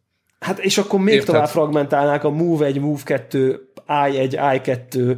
Jó, de így meg a semmi lesz a vége. Én ezt értem, csak itt azt vesztették volna el, hogy nem tudták volna azt mondani, hogy nem tudom én $300, ugye Eye, meg Move, meg minden nélkül a sisak.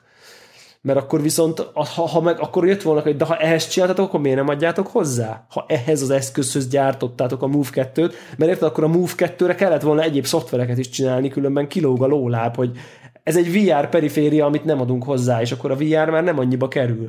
Tehát ez, itt ennek ez lett volna, szerintem ez volt a felépített narratíva, hogy tök olcsón fogjuk adni a sisakot, mert azt fogjuk mondani, hogy igazából az embereknél, hát csomónál már ott lehetnek az eszközök, és nincs más dolgotok, csak megvenni sokat, mert Move-otok úgyis ott porosodik, a PSI-t valami rejtésoknál fog, amíg Gregg is megvásárolta, tehát érted így... De már adta.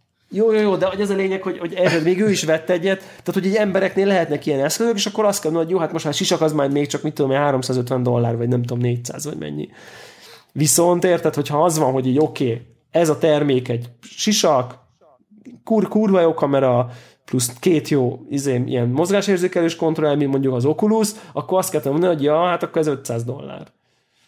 De akkor még mindig belül vannak, érted? De akkor már ez a budget VR dolog egy kicsit, meg a PS Pro-val együtt akkor az már 1000, érted? És akkor már nem hangzik olyan jól a budget. De így se, de én értem, csak így se. Így, mert egy rossz élményt fogsz eladni $100 olcsóbb. Talán nem rosszat, de... Nem rossz, de rosszabbat, jóval rosszabbat, mint amit lehetne. Inkább így mondom, érted?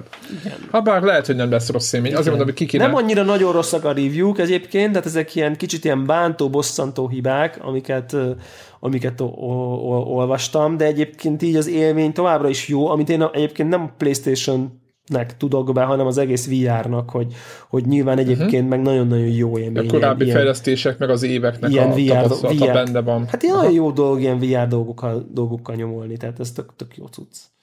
Hát meg én tökre örülök, hogy magas sisak az működik. Ja, az fontos, mert kényelmes. Mert ez is egy fontos része, mert ugye az, hogy kényelmetlen benne lenni, meg az egészet, ugye lógsz a közül, tehát hogyha most a szívünkre tesszük a kezünket, hiába működik nagyon jó mondjuk a Vive, az a tény, hogy mondjuk föl kell állítani ilyen állványokat, meg ilyen ködögzsinórra lógunk, igazából lelkünk mélyén nem erre vágyunk.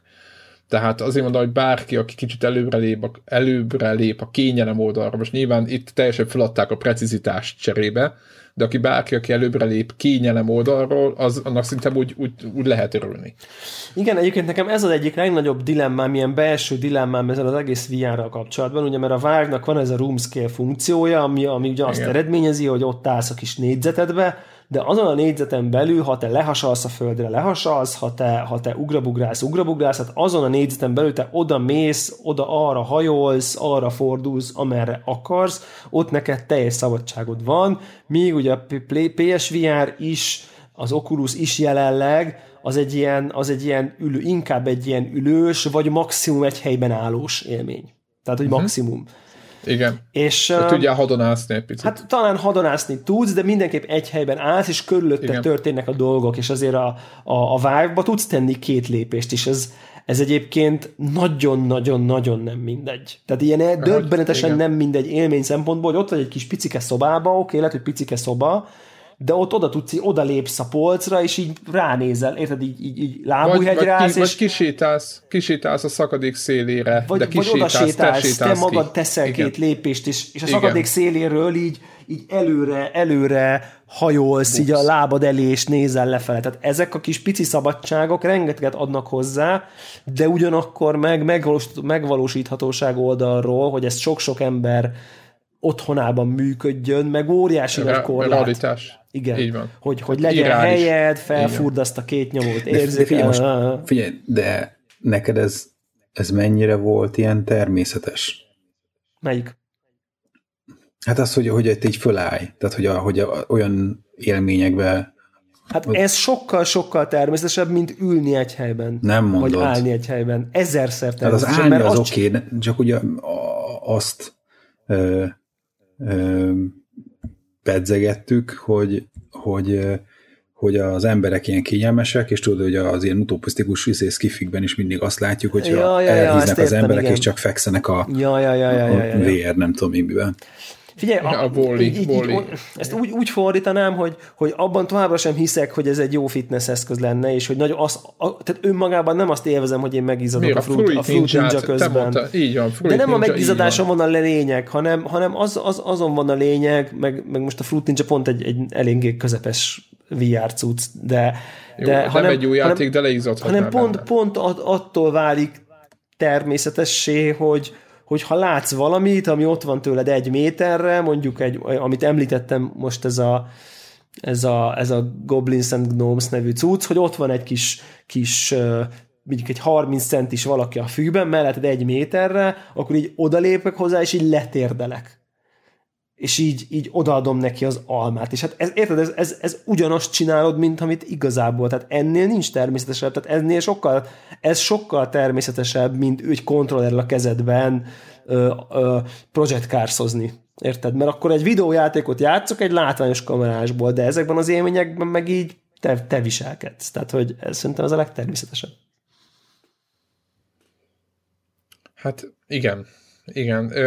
Csak tökre értem, hogy milyen irgalmatlan nagy... Hát, most eszembe jutott az első... Tudod, a Wii-nek az első élménye, és aztán, hogy Greggnek éppen volt novemberre, nem tudom, tehát, hogy viszonylag hamar megvette a Wii-t első nap, hogy itthon forgalmazták, és aztán talán együtt szilvesztereztünk, és emlékszem, hogy az volt a vége, hogy ültünk ott a kanapén, meg ott a csajokat dumáltunk, és közben mindenki csuklóból így teniszezett, vagy így. Tehát így tudjátok, így fetrengtünk, vagy így biztos, hogy nem. Az elején álltunk a tévé előtt. Tenisznél, hogy te földobod a labdát, meg levered a csinálják.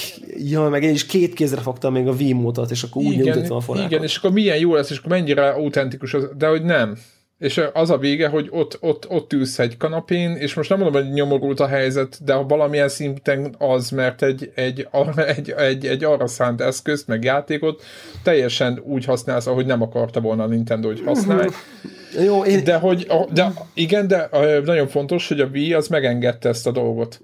Viszont... De a Wii mert a Wii nem követelt sokat. Tehát, hogy ugye, kapcsolt be, aztán hadonásszal. Igen, de egy másik... Igen, másik oldalról ugyanezen gondolkoztam, hogy az, amit most éppen mondtál, például, hogy kisétálsz és szakadik szélres lenézzel, szerintem az VR-ben egy nagyon fontos dolog, tehát teljesen egyetértek. Ugyanakkor a másik az, hogy az emberek teljesen kényelmesek, hogy akarnak-e sok ilyen élményt, tehát akarnak-e sétálva játszani egy órát, vagy kipróbálnak egy ilyen dolgot, és lerogynak a gép elé, szembe egy kamera, és utána szépen játszanak, nem tudom mivel. Kontrollerrel, vagy az irányítóval, és hadonásznak ülve. Hát ez majd el fog dőlni. Nekem egy kicsit ilyen Kinect félésem van, tudod, hogy így a Kinect is tök jó volt, jó nem volt az, de azt hittük, hogy az, de akkor, amikor épp aktuális volt, de aztán meg az emberek nem akarták minden egyes alkalommal félretolni a dohányzóasztalt. Tehát, hogy így van. Hogy kicsit egy ilyen érzésem van, hogy... Kinektezünk, hát megint át kéne rendezni a nappal itt. Igen, én is voltam ismerősömnek is, a gyerekek, tudod, ott van mondjuk 6-7 gyerek, tehát, hogy sok, nem az, hogy 2 vagy 3, hanem rendesen akarnak ők játszani, és akkor át kéne rendezni a szobát. És akkor így na jó, így ott volt egy csomó felnőtt, és akkor csak azért. Tehát lehetett látni, hogy egyébként, hogyha mondjuk csak 2 ember lennét, akkor most biztos, hogy nem kezdené a hátratolni a kanapét, meg a dohányzóasztalt kivarázsolni az előszobába azért, hogy a gyerekek tudjanak síelni. Mindenesetre egyébként így nagyon-nagyon kipróbálnék egyszer, és majd így gondolkozom is, hogy majd valahogy megteszem, egy olyan VR-ozást, ahol nem mondjuk 2x2 méteren van, mert most körülbelül annyin tudok VR-ozni, hanem mondjuk 5x5 méteren van. Aha. Mert most a 2x2 azért azt úgy képzeljük, hogyha középen állsz, akkor mondjuk így minden irányba van mondjuk 1-1 méteret. Tehát, hogy így egy... Biztos nem ütközöl semmivel. Egyet tudsz lépni valamerre. Uh-huh. És akkor már látod a kis hálót, hogy na jó, most már azért így nem ennyi, mert le fogod fejelni a saját számítógépedet. Tehát, hogy jó, nagyon-nagyon klassz ez is nyilván, csak hogy mennyivel lehet, ha 5x5 métered van, és mondjuk tudsz lépni 3-at bármelyik irányba. Hát meg a nagy kérdés az, hogyha mindez nem lesz egy kábelbe belekötve. Megszokod. Én a kábelt látom egyébként a legkisebb problémának ebben. De tényleg, most ezt tényleg extenzív használat után azt mondom, hogy a kábelpara az van, de pillanatok alatt így kialakul egy ilyen egy ilyen kábel tudatod, hogy így oké, játszol, kb. Tudod, hogy hol van a kábel, és így nem esel el benne, tudod. Tehát olyan, mintha így tudom én, tudod hogy ki lenne kötve a cipőfűzet, azért nem lépsz oda, és akkor ez így ilyen skillként a tiéd lesz, és már nem is figyelsz, és mindig faszán átléped, és ez így. És kész. Nyilván jobb lenne, tehát én nem akarom azt mondani, hogy ez nem egy ilyen, olyan érzésem van, mint hogyha nem is tudom, valami régi technológiával játszanánk, és tuti, hogy 10 év múlva röhögni fogunk, hogy hát emlékeztek, amikor ilyen vastag kábel volt a Vive-on, jaj, úristen. Tehát, hogy ezt én értem, csak hogy ez így ettől még ez nem ilyen dealbreaker. Ez az egész kábel dolog. Menjünk rá játékokra, miután itt a világ mindenéről elbeszélgettünk? Néhány igen. Ez nem volt beírva egyébként, csak mondom a hallgatók, ez nem volt egyébként bevezetve semmiféle listába. Honnan ez az a Square Enix étteremről sikerült valahogy? Igen. A Square Enix étteremről a PlayStation VR-ba közöttünk ki, de egyébként én azt gondolom, hogy jó körbe jártuk. Én nem gondolom, hogy lehúztuk volna, vagy valami, csak nagyon várjuk, hogy azoknak a usereknek, akiknek az egész új, nekik milyen, vagy mit jelent ez.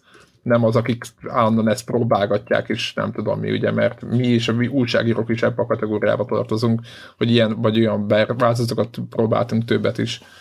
Tehát, hogy akinek, tehát továbbra is ez a kérdés, hogy fogadja a tömeg. Én remélem drukkolóknak egyébként, hogy ettől függetlenül a hiányosságaitól függetlenül aki akar nekem kölcsönadni PlayStation VR-t, akkor az a deal, hogy cserébe akkor így a Vive-ot meg én adom oda, vagy hogy ilyen együtt kipróbáljuk, és akkor így összenézzük. Nagyon jó. Nagyon jó. Tehát aki vesz PS VR-t és elhozza ide, akkor azt így akkor azt itt együtt ki tudjuk, összeteszteljük őket, és akkor így csoportosan elmondjuk a véleményünket. Na hát szerintem a Sony Hungary, miután letettük az adást, egyből fog telefonálni, hogy azonnal, de ha egy hallgató ajánlja fel az övét, akkor... Szeretnének egy Vive-ot? Nem úgy, hogy odaadom, hanem hogy ilyen összehasonlító teszt. Jó, világos. Belemennének ebbe az utcába. Ja. Na jó, mindegy, menjünk a játékokra. Kíváncsiak, de mindenesetre van hallgatónk, aki rendelt PSVR-t, írja már meg, tökre kíváncsi. Tehát, hogy így kommentben, ha van, aki benn meghagyta a preordert, vagy rányomott, vagy vesz, tehát tudja most, hogy a PS4 Pro előtt megveszi. Kíváncsi vagyok, van-e ilyen. Ki az a bátor? Jó. Mafia 3. Nincs itt Warhawk, de Debla itt van. Én itt vagyok, és játszottam is vele, ugyanbár nem sokat, hanem viszont inkább keveset. Beszéljünk egy kicsit a launch körüli problémáról. Igen. Hát szokásos, lassan már azt kell, hogy mondjam, igen, hogy hát nem is egy borítékolható a jó szó, de ez a tipikus multiplatform játék PC port betegség, én ezt így hívom magamba, amikor a PC port láthatóan, hát mondjuk úgy, hogy nem elsődleges, talán. Nemhogy nem elsődleges, hanem trehány. Hát vagy igen, vagy prioritásban nem. Még mellé, nem élvez épp túl magasat, hanem nyilván arról van szó, hogy a konzolosokat megcsinálják, és aztán így a PC-set meg kicsit oda rakják, hogy legyen vele valami. És akkor ugye itt az történt első körben, hogy amikor kijött a játék, akkor be volt 30 FPS-re lokkolva a grafika, ami nagyon érdekes hatást kelt, és most így nem akarok belemenni a Warhawk féle ilyen Master Race kedésbe. De szaggatott is, de nem azért volt, mert én néztem videókat egyébként, és szaggatott. Az nem volt 30 FPS, én láttam PlayStation-en, az nem volt 30 FPS. Én arról tudok nyilatkozni, amit a saját számgépen láttam, nekem full 30, nekem beállt 30 FPS. Érted? És az nem szaggatott. Érted? És ez nem, szerintem nem volt ez 30, ez valami más is. De, tehát hogy így tény, hogy én így játszogattam a G-Sync keybe, meg fullscreen, meg nem tudom én, és aztán amikor így meg végül beállt jóra, akkor így nekem ugye van ilyen FPS számláló a sarokba, az full fix 30 volt nekem így végig.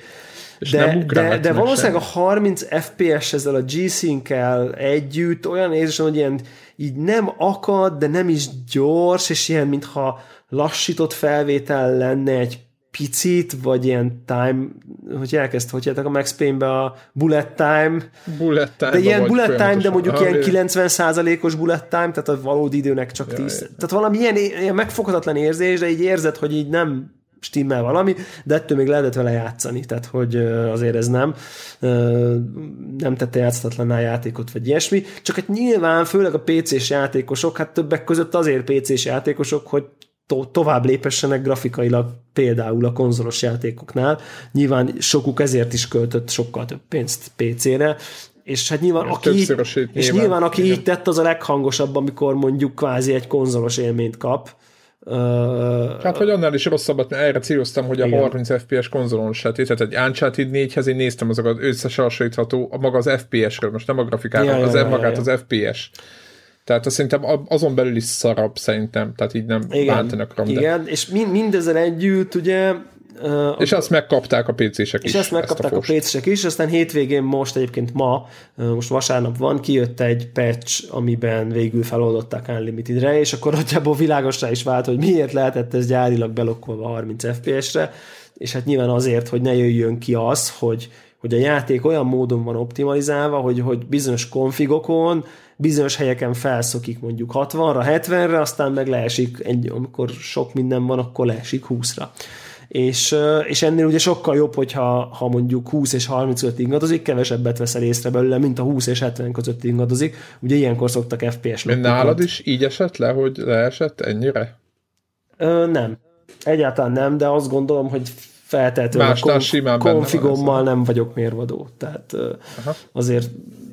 Ja, nyilván nagy felbontásban játszok, tehát az 1440p azért sokat követel, de nekem ilyen 55 plusz FPS, és akkor így, amikor nagyon megy, akkor 70, amikor kicsit megy, akkor 55, de ez mind a kettő még egy nagyon-nagyon folyamatos működés, különösen ugye a G-Sync az meg aztán végképp... Nyilván.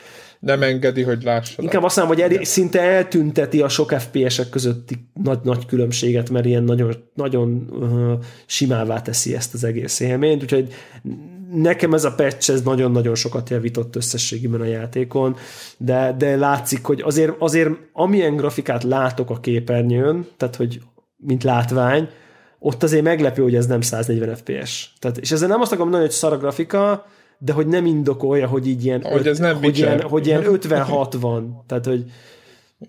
Igen, erre céloztam is, hogy igazából ez a játék szinten én néztem is a grafikákat, és tényleg sokan ekészték, hogy mi ez a graf, de tényleg én azt gondolom, hogy nem tartom sokkal szebbnek egy GTA 5-nél. Jó, én nem láttam azt PC-n, Nekem inkább az a, és amit írtam is, hogy ugye ha egy Witchert megnézel PC-n, ott tényleg, amikor bekapcsolgatod a plusz effekteket, meghalsz, szörnyet halsz konkrétan, olyan gyönyörű. Akkor de kerülnek plusz tartalmak, tehát plusz content, amit legyártottak, lefejlesztettek ahhoz a látványhoz, hát meg ugye a nagyobb felbontás a Witcherben irgalmatlan sokat számít. De nem csak a felbontás, hanem lehet plusz megvilágítások, plusz árnyékok, plusz olyasmik, amiket nem lehetett konzolon látni. De itt gyakorlatilag ennél a játéknál erről szó nincs. Itt annyi, hogy az nem egy PC Master, tehát nekem nincs ilyen, de az nem egy PC Master rész, hogy nagyobb lett a felbontás, több az FPS az önmagában, én azt gondolom, hogy az kevés. Hát az a nagy dolog, amikor kevés, a plusz... Jó az, de az nem... Tehát érted, nem attól lesz sokkal szebb a játék, hanem attól lesz, hogy mondjuk az a textúra, az, amit nem 1000x1000-ben kerül fel a sziklára, hanem 4000x4000-ben, ez sokkal szebb lesz. Stb. Tehát én azt gondolom, hogy ezek azok a dolgok, amiket lehet, és ez csak a fejlesztőnek a kvázi döntése, hogy van-e olyan textúra szettje, vagy büdzsé, vagy engine, vagy mit tudom én, ezt most így... Jó, a Doom, mondhatom, a Witcher a legjobb példa egyébként, mert a szenzációs, hatalmas világ, ki van dolgozva, és sokkal szebb is. És én konzolon játszottam, én nem gondolom, hogy konzolon egy ilyen low-poly szemetet kaptunk, hanem konzolon is kihozza a maximumot. Tehát az valami hozzáállás szinten, mondom ezt. Ja, persze. Tehát, hogy érted, hogy így én így gondolkozok erről, és szerintem nálad nem volt 60 FPS alatt a Witcher. Nem, abszolút nem, és ugye a Witchernél tényleg az van, hogy amikor felrakom, mondjuk, én itt mindig mondom, hogy ez, hogy nem Full HD-ben játszok, hanem 1044p-ben, ez számomra a legnagyobb ugrás gamingben a konzolhoz képest. Tehát nem is a anti-aliasing, meg a HBAU, meg a nem tudom milyen effektek, meg a nem tudom micsoda, hanem a konkrétan a felbontás ugrást nem tudom eléggé felhype-olni, hogy mennyivel egész más.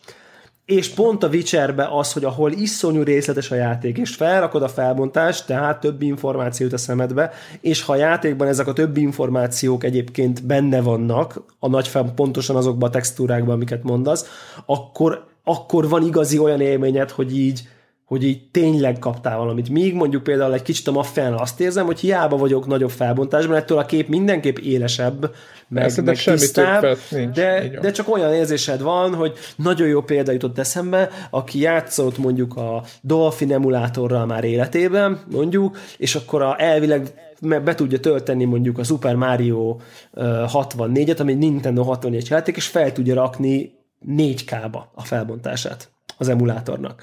És egyébként kap egy ilyen low-poly, de tűéles dolgot, mert ugye ott a 3D-s grafikát kapott, csak kurva nagy felbontásban, de a textúrák, most nyilván ez egy extrém véglet, hogy egy nagyon gagyi játékot tudsz játszani nagy felbontásban, ugye emulátorokkal.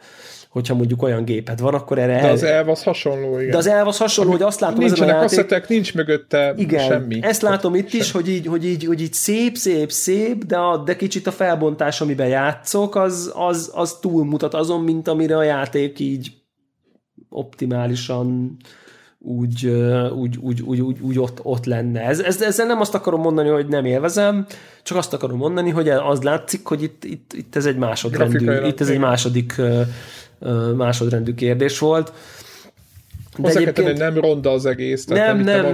Csak annyit látsz, hogy full HD-s játékon így felrakod a felbontást, és hogyha ez tényleg meg van csinálva, a Witcherben ennél többet látsz, csak annál, hogy magasabb felbontásra. Így van.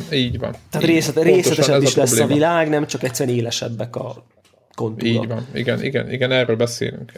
Egyébként, mert úgy látványra, meg hangulatra nekem úgy oké volt, én amit láttam videókat, tehát azzal nincs úgy probléma. Viszont szerintem nagyon érdemes vele játszani, mert a rendezés meg a játékba, az meg viszont szerintem egészen, meg a hangulat, az egészen különleges és speciális, és azért érdemes vele játszani, hogy így kicsit így elgondolkozni azon, hogy baszki, hova jutottak a videójátékok. Tehát, hogy tudod, így az elején ilyen, mintha egy dokumentumfilmen játszanál, és így a karakterek, akivel találkozol, jön egy bevágás, és akkor 50 évvel később interjút ad egy dokumentumfilmbe, és meséli, hogy amikor Clay eljött ahova, akkor tudod, ilyen már látszod, hogy öreg is vált a kamera, és akkor játszod az anekdotát, amit mesél öreg korában a dokumentumfilmben, az ügyész, a rendőr, a pap, öregen, és akkor így az egész egy ilyen, és úgy vannak a bevágások, a gesztusok, a kézmozdulatok, tehát ilyen döbbenetes hangulatot kölcsönöz az egésznek ez a... Filmszerű, de ilyen tényleg, mintha játszod a régi sztorit, és a mai nap meg dokumentumszerűen azon a túlélő karakterek visszaemlékeznek rá, de mondom, az egész vágások, a kameraállás totál olyan, mintha egy ilyen interjúfilm lenne az egész, iszonyatul meg van csinálva, nyilván a játék közben tele van jobbnál jobb zenékkel, nagyon-nagyon jó az egész. Sztoriból eddig milyen élményeid vannak?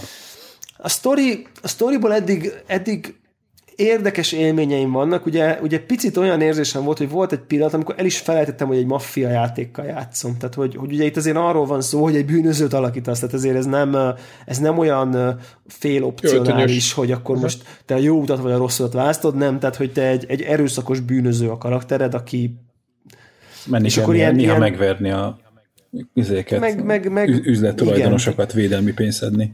De hát szóval egyrészt meg... első maffiában, nem tudom, abban voltak ilyenek. Abba volt a pénzszedés, igen. Csak itt meg egy ilyen háborúból hazatért, vietnámi háborúból hazatért feketebőrű srác a főszereplő, és így látszik, hogy így úgy van felvezetve, hogy ő egy ilyen mély karakter, és nyilván az első pályán halomra kell lőni 30 biztonsági őrt, és akkor így hirtelen rájössz, hogy Hát a szokásos, igen. Hát hogy, videójáték. Hogy egyrészt videójáték, másrészt meg ez egy erőszakos csekkfej, tehát hogy így. És nekem volt egy ilyen diszkomfortom, hogy ők most, hogyha így felépítjük az egész világot, meg annyira filmszerű, meg valóságszerű, akkor most hirtelen miért kell nekem, tehát hogy akkor ennek a karakternek így oké, így most hazajövök a háborúból, serving my country, meg nem tudom én, aztán így lelövök 30 rendőrt, tehát hogy mi? Szóval érted, ebben nekem volt valamilyen... Lehet, hogy valami ilyen kettőszemélyiség. Jó, de nem az, szemétkedek. Csak egyszer egy videójáték, erről van szó. Ezt nem találták ki jól, szerintem így. Inkább azt mondanám, hogy narratív szempontból a 21. században van, sok játékmenet szempontjából még a Grand Theft Auto 3 környékén. És akkor ezzel így nagyjából... De nincs valami magyarázat arra, hogy miért ilyen agresszív?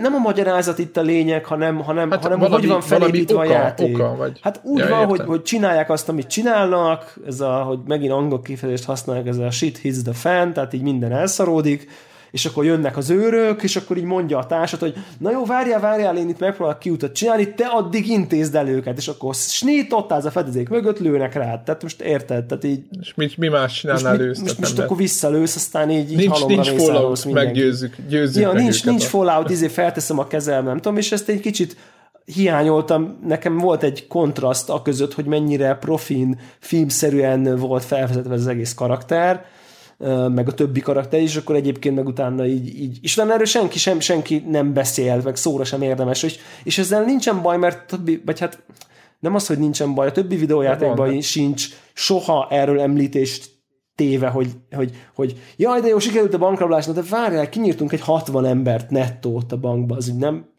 gáz. Igen, lehet, hogy senki nem reflektál erre. Igen, szerintem azért jött ki ennek a kontrasztja nálad, mert az a játék egyre jobb. Ugye magak a single player egyre jobbak, és egyre komolyabban veszik magukat. És egyre jobban kilóg a lóláb. És kilóg a lóláb az ilyen dudikofos, ilyen B-filmszerű. Hát, nem is B, Uncharted-szerűen. Csak az Uncharted-nél nem lóg ki a lóláb, mert az egész egy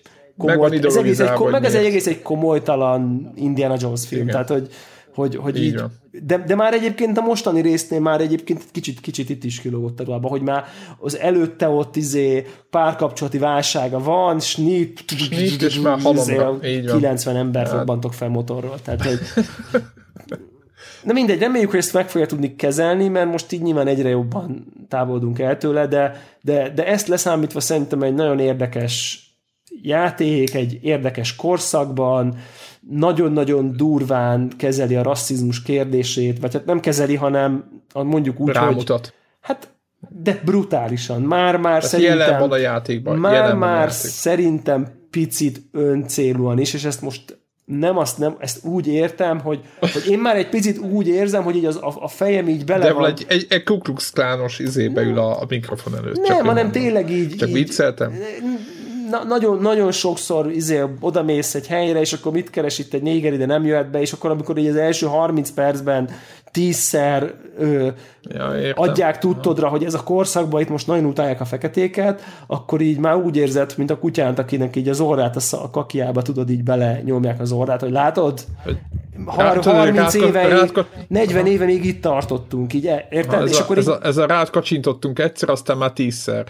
Meg nem kacsintunk, hanem így egyszer is bazeg, tényleg ez nagyon durva, tudod, így első, de amikor már 10-szerre már nem tud így annyira átélni. Tehát, de ez egy nagyon szoftos kritika a részemről, csak azt akarom mondani, hogy ez nagyon nyíltan és bátran van kezelve, mondom, hogy talán egy kicsit túl van exponálva hogy Amerikában a 60-as évek végén még nagyon rasszisták voltak az emberek a feketékkel szemben, és ezt sok helyen lehet látni a játékban. De én egyébként érdekességek amúgy tudsz mondani. Én azt láttam, hogy meg lehet rendelni autót, ami nekem nagyon tetszett végre. Ja. Én azt például így sumáztam, ezek például több fontos dolog. Tetszik a navigáció dolog. Az autóval, hogy nem navigációs szoftvered van nyilván 60-as években, hanem ilyen hátszerűen az útra rajta lesz egy ilyen kis nyílt. Tehát még közelsz a keresztül, és az úton látsz egy kis balra nyílt, mint hogyha ilyen nem is tudom, tehát mintha ilyen HUD lenne, vagy ilyesmi, de hogy nem az autó rendszere, meg nem a mapről nézed, hanem tök jó, hogy nem kell levenned a szemedet az útról, hanem ott rögtön egy ilyen kis nagyon diszkrét nyíl, hogy na, ezen az úton fordulj most csak balra, de hogy tehát nem egy ilyen csík, hanem csak egy irány, hogy itt balra. Igen, ez egy tök jó dolog. Én nagyon sokszor néztem be GTA-nál azt a GPS-t, hogy egy előtte lévő utca, stb. Igen, és itt az egyeneseket is szépen mutatja, az a része tök jó. Hát ugye Forzával játszottam előtte, egyébként végigjátszottam a Forza Horizon 3-at, tehát így ezt se hitte volna soha senki. Tehát így a story módot így... Félbehagytam, főbosszantottam magam. Tehát nem tudom, ugye van egy ilyen, hogy complete the showcase, és akkor el lehet jutni így a végére. Nyilván utána még kimaxolhatod 10-szer annyi óra alatt, de hogy így azért ez durva. És azért azután így ezt vezetni, hát úristen, mint egy triciklire visszajönni tényleg. Tehát, hogy ilyen, tehát így ahhoz képest nyilván szánalmas a vezetési modell, de hát most érted, aki ezért játszik ezzel, az rossz helyen van. Tehát, hogy így oké, elmegy, megszokható, de nem zseniális. Tehát igazából a GTA-ban jobb volt a vezetés, de gondolom, hogy itt is így oké, nem akadályozza a játékot szerintem. És hát a rádiók zseniálisak, tehát nem tudom elégszer mondani. Nekem nagyon tetszik a lövöldözés, főleg azért, mert nagyon jók a hangjai, tehát úgy érzed, hogy súlya van a lövedékeknek, tehát nem csak végtelen számra, hanem becsapódik, és úgy, mármint az emberekbe is, ez nem szép dolog, de hogy mégis ez ad egy kis... Aha, tudod, hogy belelőttél. Tudod, hogy most ott belelőttél, csattan, aha, nem tudom én, ilyesmi, tehát ez a része tetszik. És én bekapcsoltam ilyen aim to lock, tehát hogy ez a, ugye a... Aha, amikor célzást segít, hogy amikor megnyomod a célzást, akkor rááll egy picit az emberre, és ez nyilván rengeteget könnyít is rajta, viszont nagyon pörgőset tesz a játékmenet, és egy ilyen játéktől olyan tipikusan, de nekem azt tetszik, hogy ilyen pörög, pik-pik, meghalt, nagyon jó ritmust ad ez neki, úgyhogy emiatt nekem tetszik nagyon a lövöldözés, nem tudom, hogy mennyire tetszene, hogyha free aimbe nyomnám, de nyilván én tipikusan nem azért játszom ezzel a játékkal, hogy a lövöldözős részek nehezek, hanem így nagyon jó lesz nekem a ritmusa a játéknak, tehát kell egyik se túl hosszú, teljesen jó. Nekem egyébként bejön, az AI elég buta. Hát én még nagyon nem láttam, talán a Metal Gear-be volt ott, ahol így jobban kutakodtak, vagy utánad mentek valami, de nem jellemző az a játékokban még továbbra se. Én amúgy kicsit ezzel úgy vagyok, egyébként hogy én azért vagyok megbocsájtó. Igen, abba se volt rossz, de én kicsit úgy végig vele, hogy azért vagyok megbocsájtó az AI-jal, mert különben mi lesz a videójáték élménye, érted, hogyha tök okosak is azonnal, tehát hogyha valóság lenne. Hát jó, nyilván érted, nem azt várja az ember, hogy tök okosak, csak ne legyenek hülyék, tehát hogy... Ja, nyilván ne ostobán, hogy áll és néz 4 méterről, utána a kezedben meg ott van egy láncfűrész, és ne is gondolkodjon azon, hogy azt meg kéne kérdezni, hogy miért van a kezedben a láncfűrész. Ja, meg ne a logikátlan fedezékbe fusson, meg mit tudom én, igen. Ja, az a legrosszabb egyébként, amikor ilyen kooperálni kell valakivel, az AI-jal kell kooperálni, és mindig hülyeséget sem, meg kinyíratja magát. Melyik játékban volt rendszeresen, amikor csak arról szólt az egész játék, talán beszéltük is, hogy állandóan az AI-t kell figyelni, hogy ne ölje meg magát, mert hogy akkor instant vége volt a missionnek. Nem tudom, hogy mikor volt. Az eleve faszkorbács, ahol az AI halála instant. Ugye? De hogy ez jó, nyilván ez PlayStation 3-as időszak volt még, vagy PS2-es vége, már ott voltak ilyen nagyon troll dolgok, hogy így arról szólt az egész, hogy ezt a barmot kellett védeni, mert megölte magát.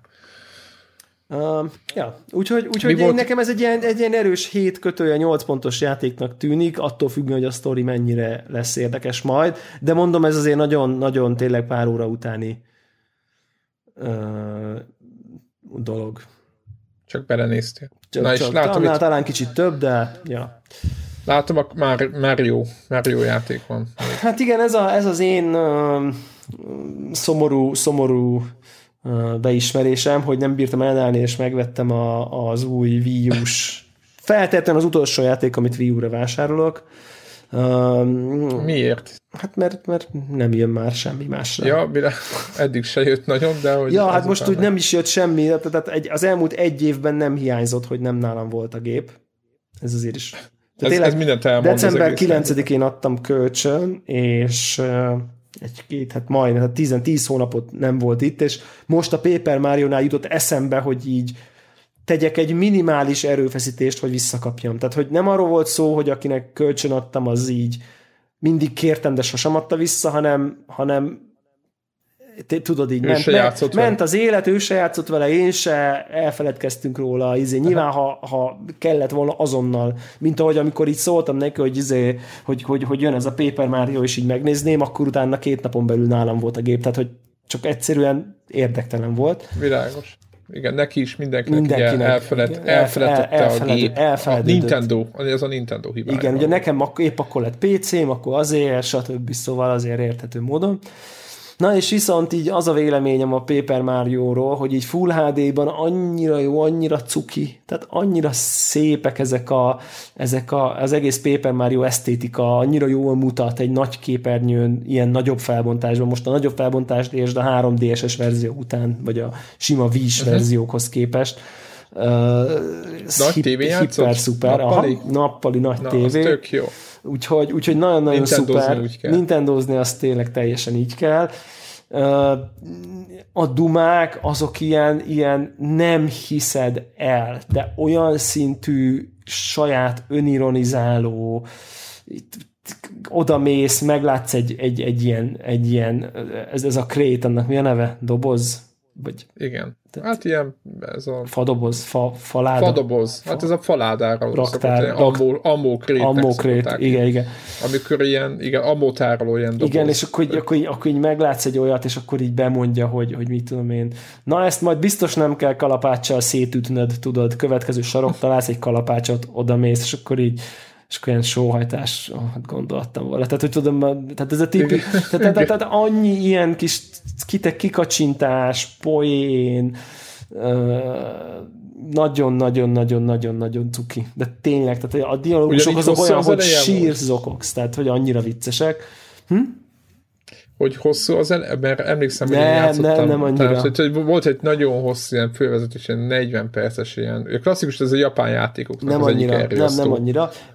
Viszont azt kell, hogy mondjam, hogy így játékmechanikailag így elég kis butuska, meg ilyen kis egyszerű. Egyszerű, és viszont kellemetlenül nehézkes. Tehát ilyen kártyákat, a harcrendszerre beszélek egyébként kizárólag, ilyen kártyákkal kell harcolni valahogy, és ahhoz, hogy egy támadást azt mondja, hogy támadsz, ahhoz így ki kell választani egy kártyát a gamepaden, rábökni, select card, tehát egybökés, kétbökés, utána tetszőleges mértékben fel tudod tölteni, ki tudod színezni a kártyát, minél jobban színezed, annál többet. Akkor nyomva tartod rajta a kezed, félig, egészig, valamennyire beszínezed, finish coloring, 4. kattintás, előáll a kártya, majd meg kell fogni a kártyát, és így föl kell ez a flick up, tudod, így fel kell így húzni, és akkor a gamepadről kvázi a nagy tévére így rá dobod. Át kell dobni. És akkor átdobtad, megjelenik, és akkor ez egy támadás.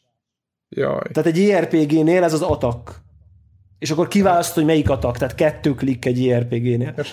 Most ehhez képest ott a kártyával ott baszakodsz, érted? És így most úgy vagyok vele így mondjuk egy óra után is, hogy már kezd idegesíteni. Tehát, hogy az gáz. Hogy érted, egy főbossnál, vagy egy valaminél, ez tök jó. Egyébként jó ez a mechanika, csak legyen már opcionális, tehát legyen egy olyan változat, hogy így alapetek, ne kelljen semmit flikkelnem sehol, csak így ugrás, kalapács, nem tudom, menjen, pörögjön a csata, aztán ha én akarok szofisztikálni, meg beletölteni a festéket, meg akkor ez legyen egy ilyen alrendszer. De ez így most így egyelőre nekem elég nehézkes, de hát majd meglátjuk. Hát most így nyilván ez már ilyen évvégi tárazás is, hát most így maffia, meg ez van, még jön egy pár játék idén, aztán utána így nem sokára annyi, aztán még jön egy Dishonored, meg még 2-3 játék, és aztán utána azzal kell kihúznunk január-februárig, szóval szerintem majd így... Már januárban már jönnek a cuccok. Igen, de mindenki... Nem, erős lesz az év eleje. Én azt gondolom. Ja, meg az év vége is erős lesz, de hogy mindenképp lesz egy-két hónap, ugye december elején már nem nagyon jön semmi. Tehát... Hát nem gondolom, hogy nem. Hát van mivel játszani. Nem, csak azt mondom, hogy így ez feltétlenül nem holnap után fogom végigjátszani, és előre félek. Mennyi ide? Hosszú ideje egy harc? Vagy, tehát, hogy így ez a nehézkesség, ez azt is vonza maga után, hogy mondjuk 20 percig ott ülsz egy béna. Nem, de tudod, hogy van ez, hogy szokták ilyen UI tervezők, meg interface designerek mondani, hogyha valami 1/10 másodpercet laggol, attól már te így te akkor így már van. Így megőrülsz. És itt is erről van szó, hogy mondjuk lehet, hogyha normál lenne minden, akkor egy harc tartana 2 perc 20-ig, itt meg most tart 2 perc 50-ig, tehát most mondjuk 30 másodpercet több, de az olyan, érted? Tehát, hogy olyan... Az pont hiányzik. Igen, de nem az időm drága, hanem a frusztrációm nő. Persze. Hát és akkor minden egyes harcba egy kicsit. És akkor ha így valószínűleg el fog menni a kedv. Most úgy érzem, hogy ha ezzel nem változik valami meg ezzel, így bennem, vagy a játékban, akkor egész ezen emiatt így el fog menni egy idő után a kedvem. És akkor shortcutokra esély nincs. Tehát, amit kibándolod valamelyik kártyát, valamelyik billentyűre, vagy bármit gombra. Én nem tudok róla. Aztán majd lehet, mert ugye emlékezzünk vissza, hogy volt a Paper, vagy nem Paper, a Mario RPG-kbe, ezek a Mario and Luigi-kbe ott volt, tudod, ott volt egyértelműen, hogy melyik betűn milyen izére, mit fog kalapás lesz. Mondjuk ott egy ritmusjáték is volt oda beépítése miatt. Az volt. Most is be van építve, tehát utána, hogy kiválasztod a támadást ezzel a kártyás bizbasszal, akkor jön a ritmusjáték, hogy ugrik, pont akkor. Igen, és akkor pont akkor nyomod, és akkor nem tudom. Aha, tehát ez a mechanika, ez marad. Ez teljesen marad. De cuki az egész, úgyhogy inkább azt mondanám így elsőre, hogy aki a Nintendós cukiság, meg a hiperjó poénok miatt neki elviszi a játékot, annak mindenképp érdemes. De aki ilyen mechanikára van nagyon kiegyezve, az biztos, hogy hamar meg fogja unni. Tényleg. Én most ezt is így elsőre ilyen 7 pont körüli játéknak látom, mert így a mechanika az gyengébb, a körítés meg sokkal jobb, és akkor ez így átlagba kiad egy 7-es, de hogy így még ugye nem játszottam végig, ez most csak egy ilyen nagyon első impresszió, de azért aki szereti a műfajt, azt szerintem azért élvezni fogja ezzel együtt. Hát, szerintem a Nintendo rajongók azok így is, úgy is, tehát hogy ez nem lesz opció náluk egész egyszerűen, ez van, ez toljuk. Nem egy rossz hattyútánc, vagy hattyúdal így a Wii U-nak. Egy olyan konzol, leendő konzol előtti hattyúdal, amiről még mindig nem tudunk semmit, de majd biztos. Meg a Nintendo azért bármennyire is csinál furcsa termékeket, vagy amiket mi annyira nem értünk meg első nap, meg később se lehet, mint a Wii is ilyen lett, hogy igazából soha nem tudtuk megérteni. Attól függetlenül a játékok rá mindig is szerintem van. Hát nem mondom, hogy maximumok, de mondjuk 7 pontos játéknál rosszabbat nem csináltak. Szóval nem tragikus a játék. Igen, és nem tragikus a játék, tehát nem arról van szó, csak van benne egy ilyen kicsi nehézkesség, amivel egy picit nem annyira gördülékeny a játékmenet. Ha pörögnél csak nem lehet. Na így 1:50 után lezárjuk? Szerintem zárjuk. Azt hittem, hogy egy jóval rövidebb felvételt fogunk ma prezentálni. Hát de nem volt Warhawk, úgyhogy Warhawk az új Gregg. Passzívan. Nem, hanem hogyha ő van, akkor rövidebbek az adások. Igen, azért mondom, hogy passzívan felel azért, hogy hosszabb legyen az adás, ha nincs itt, akkor hosszabb lesz. Így van. Igen. Na jól van. Igen, és mi lett volna, hogyha még itt lett volna, és a mafiáról is elmondja a véleményét. De és én már biztos nem tudom, hol tart, mert meg ő azért az elkészte volna a mobil MMO-kat. Azt végképp. Na hát az, igen, abban nem... Mert ő fentette volna a fikaekét. Igen. De ez sajnos jövő hétre fog neki maradni. Úgy van, jövő héten már hát többet tudunk mindenről. Így van, mindenről, úgyhogy jövő héten megint jövünk, úgyhogy egy 335. Konnektor Podcast volt. Úgyhogy lehet, hogy addigra már lesz PlayStation VR felajánlásunk, meg a Dofusszal is előrébb leszünk, és a mobil multiplayer játékokkal is.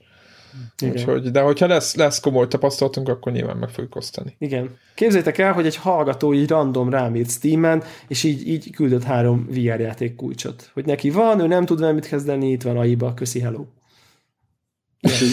Tényleg a felelősség, hogy neked számolod. Ez mennyire jó fejség már. És én egy ilyen tanfolyamon voltam a héten, és ott is úgy volt, hogy voltunk, mit tudom én, 20 valány ember, és az egyik oda jött hozzám, hogy a hangomról fölismert is Konnektor hallgatom. Tök jó. Azt a... És hogy ilyen nagyon pici, tehát egy ilyen nagyon pici közösségről van szó. Most persze.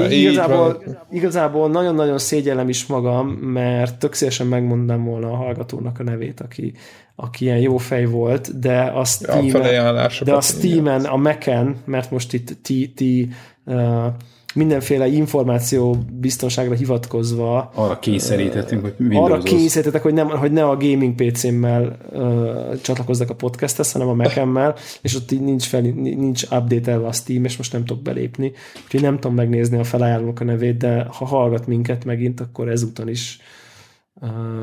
is nagyon szépen köszönöm. Úgyhogy minden a hallgatóknak köszönjük, hogy velünk voltak. Jövő héten. Sziasztok.